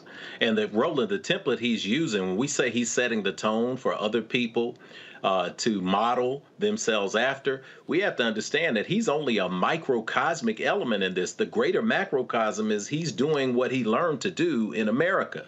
When people talk about prejudice and racism, uh, we can get in the weeds when we allow ourselves to go back and forth. We heard somebody brought up the comment earlier that there are good people on both sides, and we start hearing this kind of conversation from people like Carlson, from people like uh, President Trump. We start hearing this conversation from the right. Well, there's bad things on both sides. Let's be very honest and very specific about what we're talking about. Yes, everyone is prejudiced, but the difference between prejudice and racism is the power and ability to turn your personal prejudice into consistent public policy. So, what we're seeing is the systemic energy that is reinforcing this racism. We know if we study neuropsychology and neurophysiology that the human brain is formed in terms of your subconscious by the experiences that you have from zero to about seven years old. That's how you frame out who you are. When we hear people talking about these parents have to do a better job, uh, these parents have to pay more attention. These parents are doing exactly the job they're supposed to do. They are paying attention because the child absorbs the mentality of the parent. We are not taught to hate. We are not taught to uh, weaponize ourselves. We are not taught that naturally. Someone has to guide us in that direction. If that guidance is deliberate, if it's specific, and we're sitting in a chair being taught how to read, write, and enact racist and white supremacist uh, thoughts and actions, that's one way. Leaving them alone to the internet to find new and creative ways to reinforce what we've seen and what they've seen in their family, that's another way. We are at a crossroads in this country. Uh, and as a spiritual leader, I literally have to try to see the divine in everyone. So the concept of the Sanskrit word namaste, the divine in me recognizes the divine in you. In the Baptist church, we used to say the Jesus in me loves the Jesus in you, and we are taught to do that. In this case, you have to struggle to find the divine in people who are continuing to not only enact these horrific acts of hatred and violence, but to ignore them, to support them, to explain them away, to reinforce them, which makes you as guilty as the person who pulled the trigger. I tried to find something good in J.D. Vance. The only thing I could find about J.D. Vance, and not saying anything personally or negative about him, is that his uh, his eyeliner is on fleek, but his message is the same. Hmm. His message is the same hateful next. So I want to say to this, and I'm, I'm going to say this because we brought this up on this show before. I'm going to give a challenge to my lighter skinned white brothers and sisters out there in the world particularly to my so called progressives. I often call them progressives. And the reason why I call them progressives is when we're talking about the inner city, uh, in places like Nashville and in places like uh, New York and other places that where we're seeing ourselves being disempowered politically, it's not the white Republican conservatives who are moving into our neighborhoods and gentrifying our homes. It's not them who are pushing us out to the margins of any given city. It's the progressive, so called progressive whites who come in, they take grandmama's house, and then the next thing they do is once the neighborhood is 90% white, they put Black Lives Matter signs in the front yard. My message to that mm. population of people who could be a very powerful political force to tip the scale is to grow a pair. We need you to grow a pair. This last weekend, I was in rural Tennessee, East Tennessee, doing a wedding. All you see is MAGA signs along the highways, but you see something else. You see infrastructure. Hundreds of millions of dollars in Tennessee, in a red state, have been pushed toward infrastructure in rural communities to give them broadband. What do they do with broadband? They get on the internet to specific websites that reinforce their mentalities. What did they do with infrastructure? They built more homes. They built more infrastructure that blocks us out of rural America. Listen, if you're a white progressive who wants to tip the scale and you're in a state that is tipping red because power is being shifted to rural communities, grow a pair. Stop moving into neighborhoods and gentrifying them. Move your behind to the country where you can influence elections and then destroy the gerrymandering plan that has been happening for the last 30 years coming out of the Republican Party. If you really want to be an ally, make it so that people like black women in Georgia and other states and South Carolina and North Carolina do not have to keep showing up to quote unquote save democracy. You have an opportunity to put yourself in the belly of the beast, and this is where the resources and the time and the energy comes from if you really want to help us make a change that is going to systemically bring us together in fairness and equity. Uh, I'm going to um, go to a break um, reading uh, this particular tweet uh, by uh, Cliff Albright. I think uh, uh, it is certainly appropriate when you think about. Um, um, um, what uh, he says and what those people actually endured. Uh, let me uh, pull it up here. Uh, this is what he says. Uh, he says, I keep thinking about how six of the victims were age 62 plus. They had lived through church bombings in the 60s and Selma's Bloody Sunday. Some lived through the murder of Emmett Till and other lynchings. They lived long enough to see a black president in an anti lynching bill a century late. And these, of course, uh, are the names and the ages of those who were gunned down this weekend as Black Voters Matters uh, pays tribute to them. Folks, we'll be right back on Roland Martin Unfiltered and the Black Star. Enjoy all your favorite sports like never before at BetMGM. Signing up and playing is so easy. Simply sign up using code Buckeye and receive up to $1,500 back in bonus bets if you don't win your first bet. When you register with BetMGM, you can get instant access to a variety of parlay selection features, live betting options, and the best daily promotions in the business. And with BetMGM at your fingertips, every play and every game matter more than ever. Place your moneyline, prop, and parlay bets with the king of sportsbooks today. Sign up using code Buckeye and receive up to $1,500 back in bonus bets. If if you don't win your first bet. That's right, up to $1,500. Again, sign up using code Buckeye and receive up to $1,500 back in bonus bets if you don't win your first bet. BetMGM and GameSense remind you to play responsibly. 21 plus and present in Ohio. Subject to eligibility requirements. Rewards are non-withdrawable bonus bets that expire in seven days. Gambling problem? Call 1-800-GAMBLER in partnership with MGM Northfield Park. That's 1-800-GAMBLER.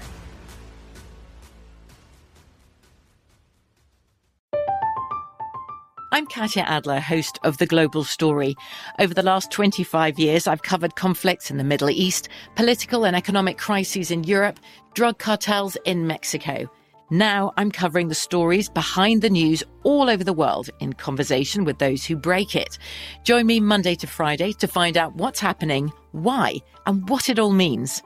Follow the global story from the BBC wherever you listen to podcasts. This is it. Your moment. This is your time to make your comeback with Purdue Global. When you come back with a Purdue Global degree, you create opportunity for yourself, your family, and your future. It's a degree you can be proud of, a degree that employers will trust and respect. Purdue Global offers working adults like you over 175 flexible degree programs to meet your specific career goals. These include associate, bachelor's, master's, and doctoral degrees and certificates.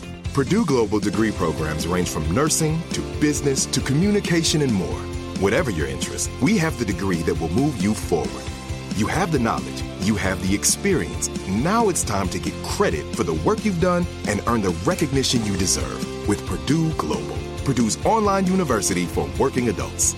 You know you're worth it. We do too. So don't wait another second to get the degree that will take your career to the next level. Start your comeback today at purdueglobal.edu. If a new house is on your wish list in the next five years, grow your savings faster and experience your dreams with an Ohio Homebuyer Plus account from Kemba Financial Credit Union. A savings account specifically designed to save for a new home where you can earn 7% APY, a $500 matching bonus, and a $1,500 mortgage closing cost credit. Learn more at Kemba.org. Offer expires March 31st, 2025. APY equals annual percentage yield. Restrictions apply. NMLS 292230. Equal housing lender. Federally insured by NCUA. Network.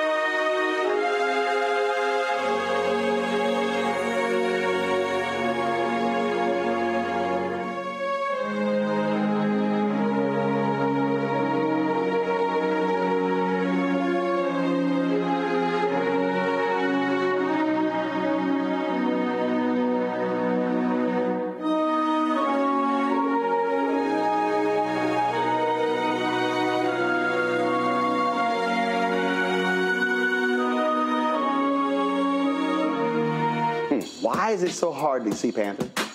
What deal? I mean, if you go to Amazon, I think I tried. So I have a collection of. of That's a hard of movie. They black charge you $300 on Amazon. I was like, I'm not about to pay no four hundred dollars for a VHS copy.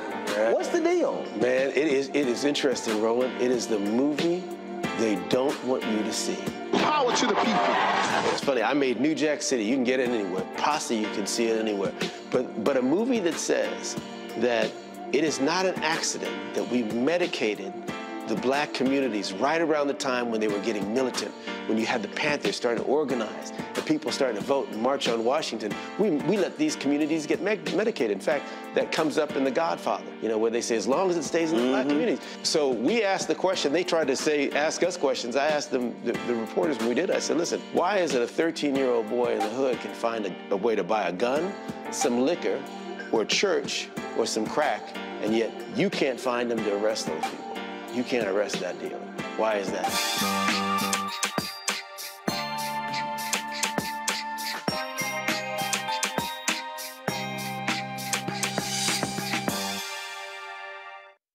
Hey everybody, this is Sherri Shepherd. You're watching Roland Martin Unfiltered, and while he's doing Unfiltered, I'm practicing the wobble.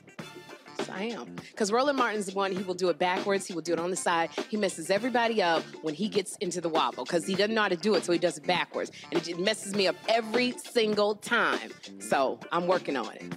I got it. You got Roland Martin. Hi, my name is LeToya Luckett, and you're watching Roland Martin Unfiltered. What's going on, everybody? It's your boy Mack Wilds, and you are watching Roland Martin Unfiltered. What's up, y'all? It's Ryan Destiny, and you're watching Roland Martin Unfiltered. What up, Lana Well, and you are watching Roland Martin Unfiltered.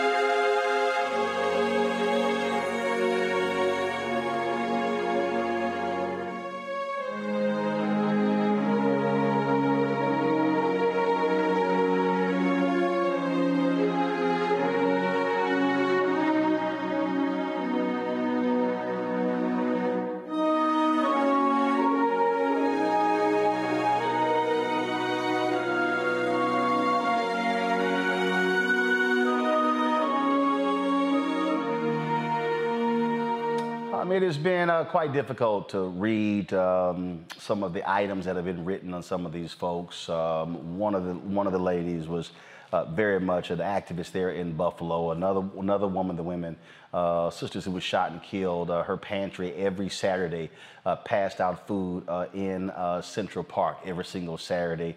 there were people who were church deacons, and we can go on and on and on. I mean, these are just regular, ordinary black folks who are going about their business. Um, one mom sent her daughter to the store to get some items to make strawberry shortcake. She never made it home. She found out about her daughter being killed on Facebook.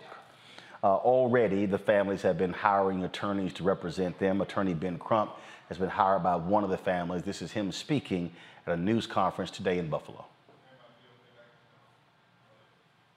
My mom got up that morning and she went up to High Point, up to the nursing home, to care for the love of her life, my father. 68 years they're married. He's in that nursing home for the last eight years, and every day she went there to care for him, to make sure that he had a quality of life, to do what nobody else could do for him. She did that. When she didn't feel like it, she did it. And she didn't feel like it on this past day either. But she did it anyway. She left there to get groceries on the way home. And she encountered this evil, hateful, She didn't deserve that. She didn't deserve that. Nobody deserves that. How can we just sit here? You guys are out here covering this. What are we going to do to change it? How do we hold people accountable if you don't help us? We're thankful that you're here. But it's just not some story to drive the news cycle. This is not, this is our mother. This is our lives. We need help. We're asking you to help us. Help us change this. This is this this can't keep happening. I can go on and on. I can go on and on talking about my mother. How she loved us. What she did for us. How we're gonna miss her. We have no answers. What do we tell our father? We don't even know. He doesn't know. What do we tell him? How do we tell him the love of his life his primary caretaker, the person who kept him alive for the last eight years, how do we tell her that she's gone?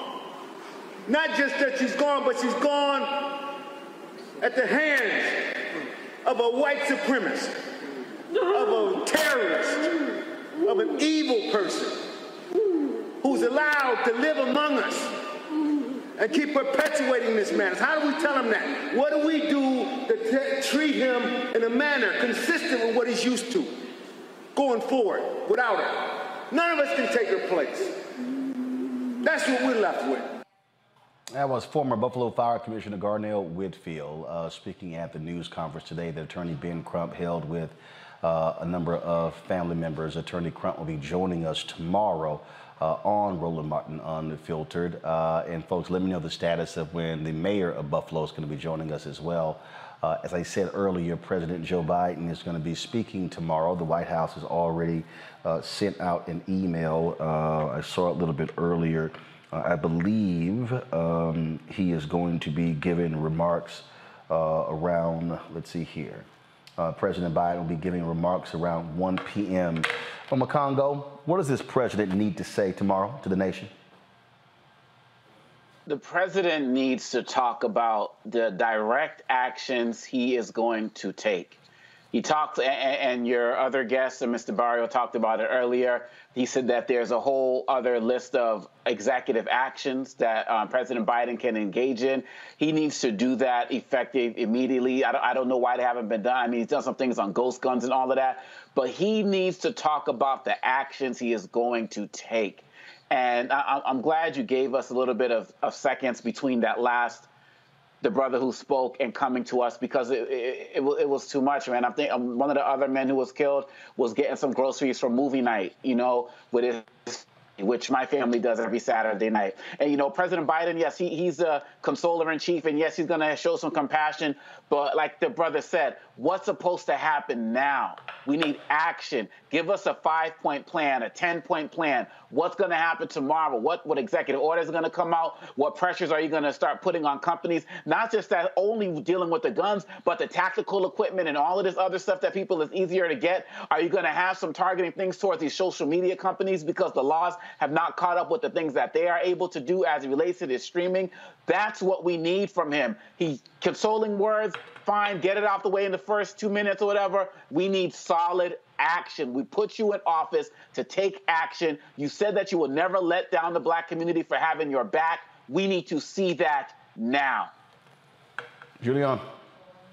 I echo everything that Omekongo has said.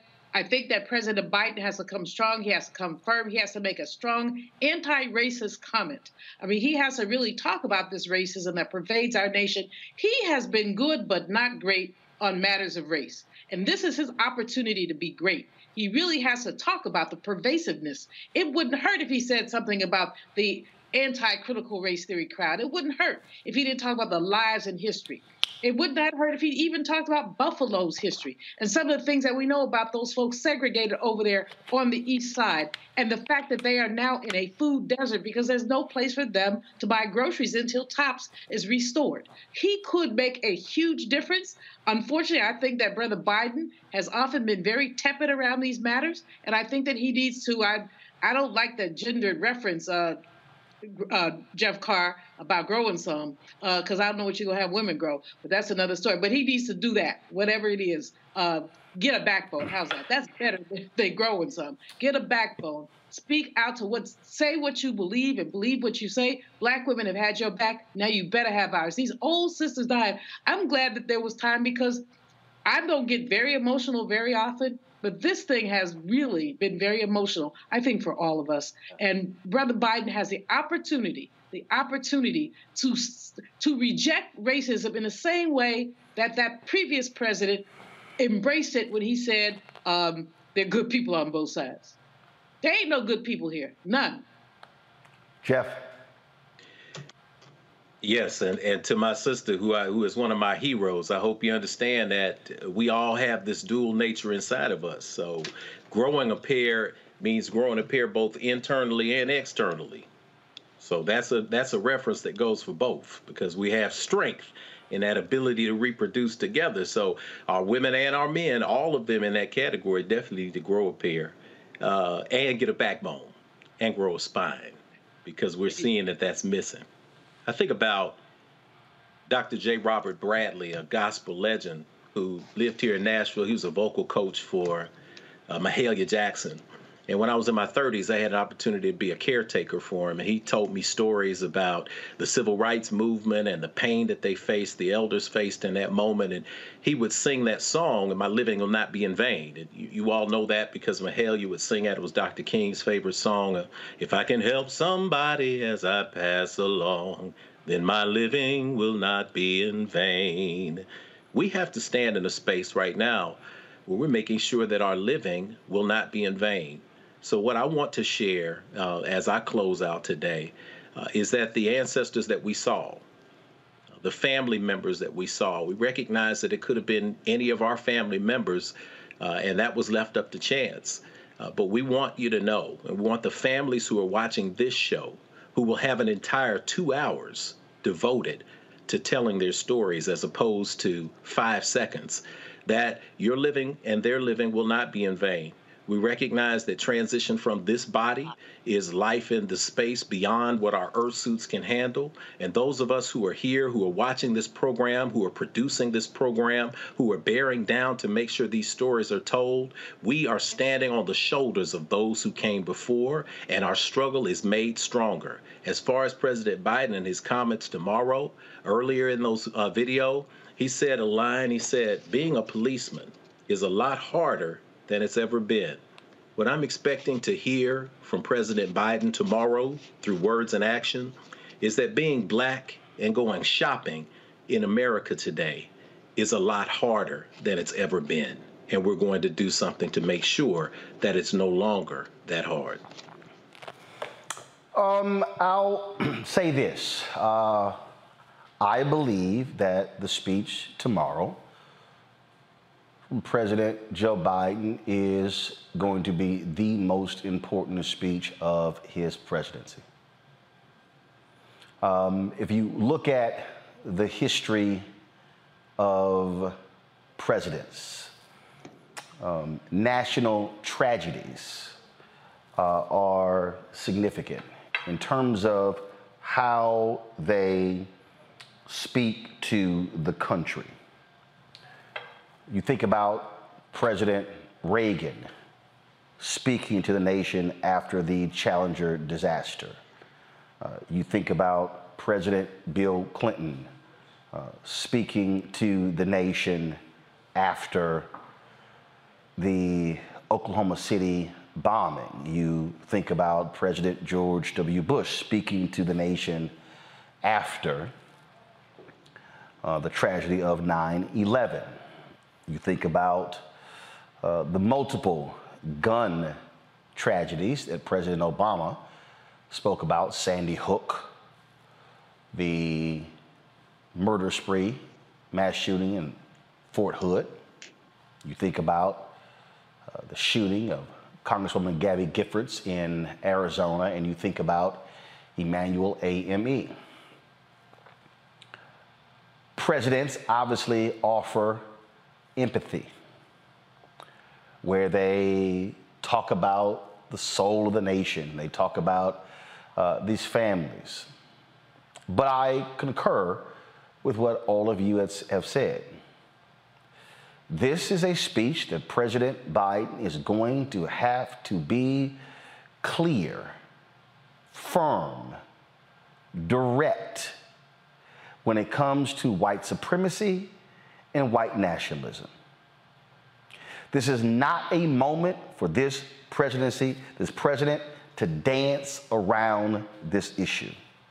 This is not a moment where we are to make folk in this country feel comfortable about what has happened. This is where he is going to have to challenge white parents to have conversations with their children when it comes to race in this country. This is where he is going to have to challenge those individuals who were so vocal speaking out against diversity, equity, and inclusion when they are unwilling to accept what is going on and how this nation is changing. This is where this president is going to also have to atone for his own comments in the 70s and the 80s, being a white man who's a United States Senator from Delaware, when it comes to the history of this country, when it comes to busing, when it comes to segregation, when it comes to all of these issues. What we are dealing with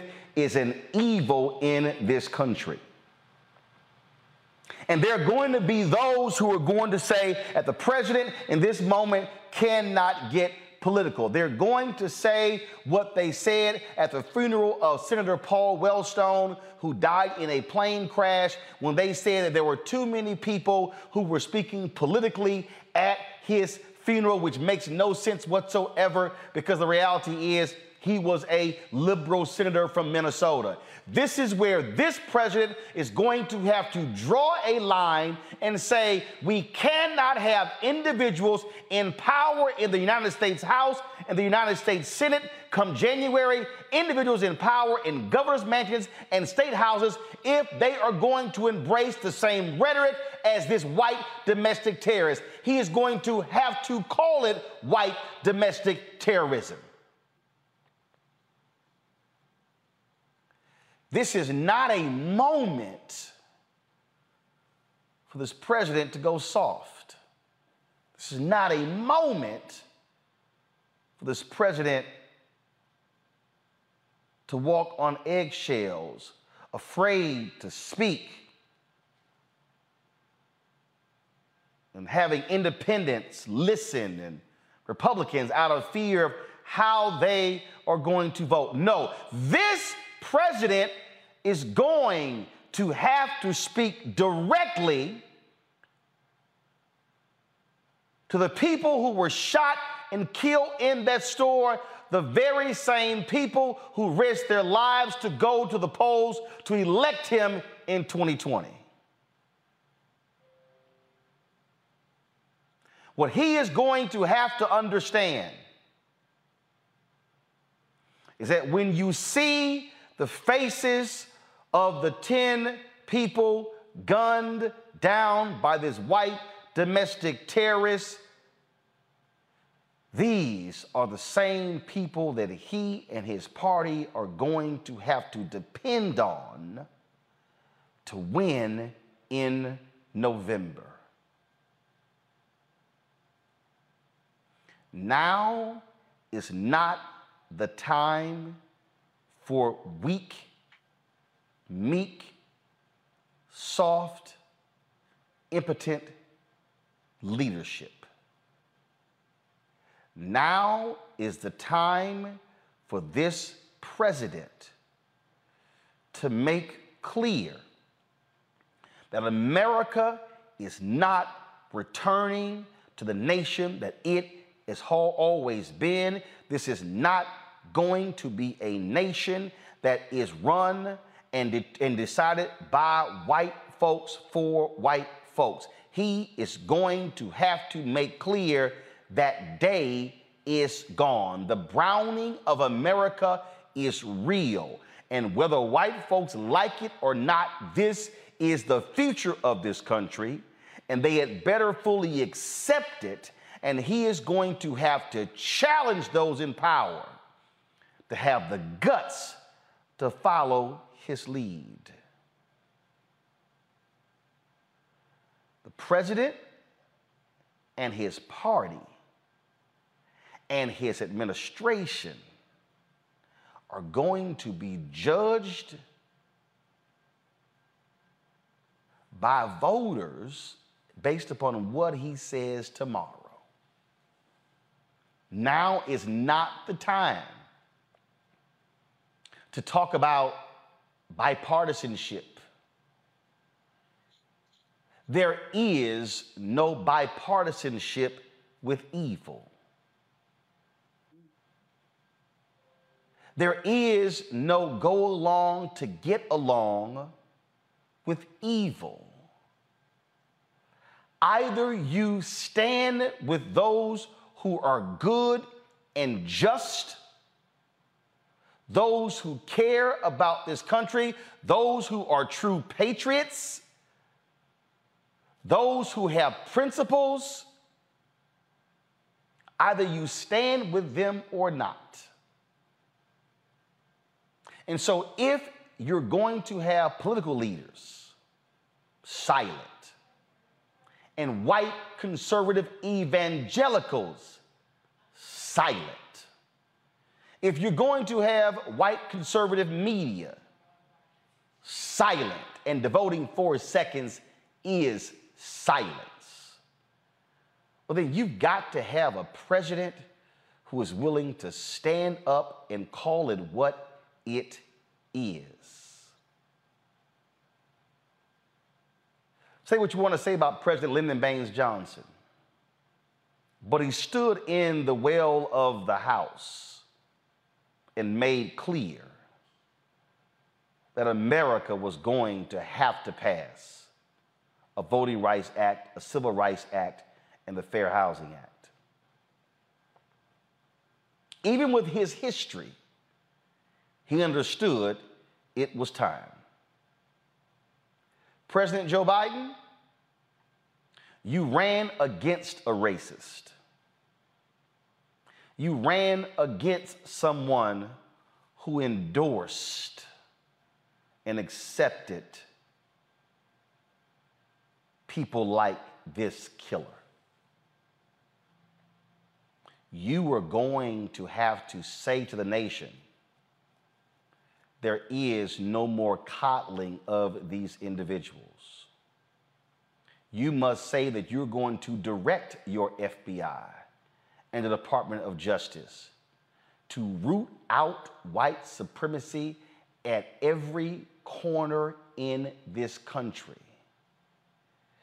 President Biden, tomorrow you need to put the fear of God into every single one of these individuals who dares to try another one of these acts in the future. Your presidency hinges on what you say tomorrow. And I pray that you are willing to be as firm and as direct as possible because now is not the time for weak leadership. That is what the nation needs to hear and see tomorrow. And if not, I pity what happens to you and your party because you cannot continue to ask us to stand with folks who are unwilling to be engaged in the battle with us.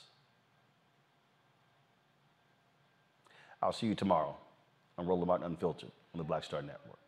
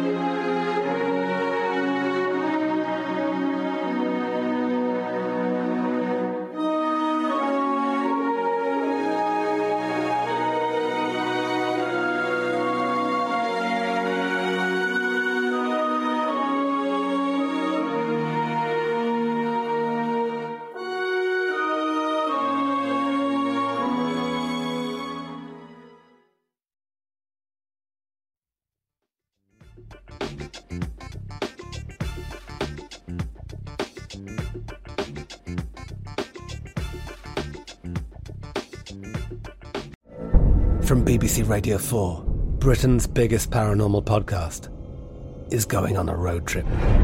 I thought in that moment, oh my God, we've summoned something from this board. This is Uncanny USA. He says, Somebody's in the house, and I screamed.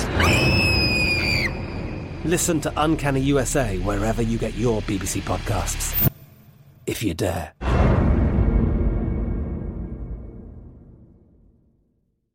If a new house is on your wish list in the next five years, grow your savings faster and experience your dreams with an Ohio Homebuyer Plus account from Kemba Financial Credit Union. A savings account specifically designed to save for a new home where you can earn 7% APY, a $500 matching bonus, and a $1,500 mortgage closing cost credit. Learn more at Kemba.org. Offer expires March 31st, 2025. APY equals annual percentage yield. Restrictions apply. NMLS 292230. Equal housing lender. Federally insured by NCUA. With LuckyLand Slots, you can get lucky just about anywhere. Dearly beloved, we are gathered here today to. Has anyone seen the bride and groom? Sorry, sorry, we're here. We were getting lucky in the limo and we lost track of time. No, Lucky Land Casino, with cash prizes that add up quicker than a guest registry. In that case, I pronounce you lucky. Play for free at LuckyLandSlots.com. Daily bonuses are waiting. No purchase necessary. Void where prohibited by law. 18 plus. Terms and conditions apply. See website for details. Xumo Play is your destination for endless entertainment. With a diverse lineup of 350 plus live channels, movies, and full TV series, you'll easily find something to watch right away. And the best part? It's all free. Love music? Get lost in the 90s with iHeart 90s, dance away with hip hop beats, and more on the iHeartRadio music channels. No logins, no signups, no accounts, no hassle. So what are you waiting for? Start streaming at play.xumo.com or download from the app and Google Play stores today. All you can stream with Xumo Play.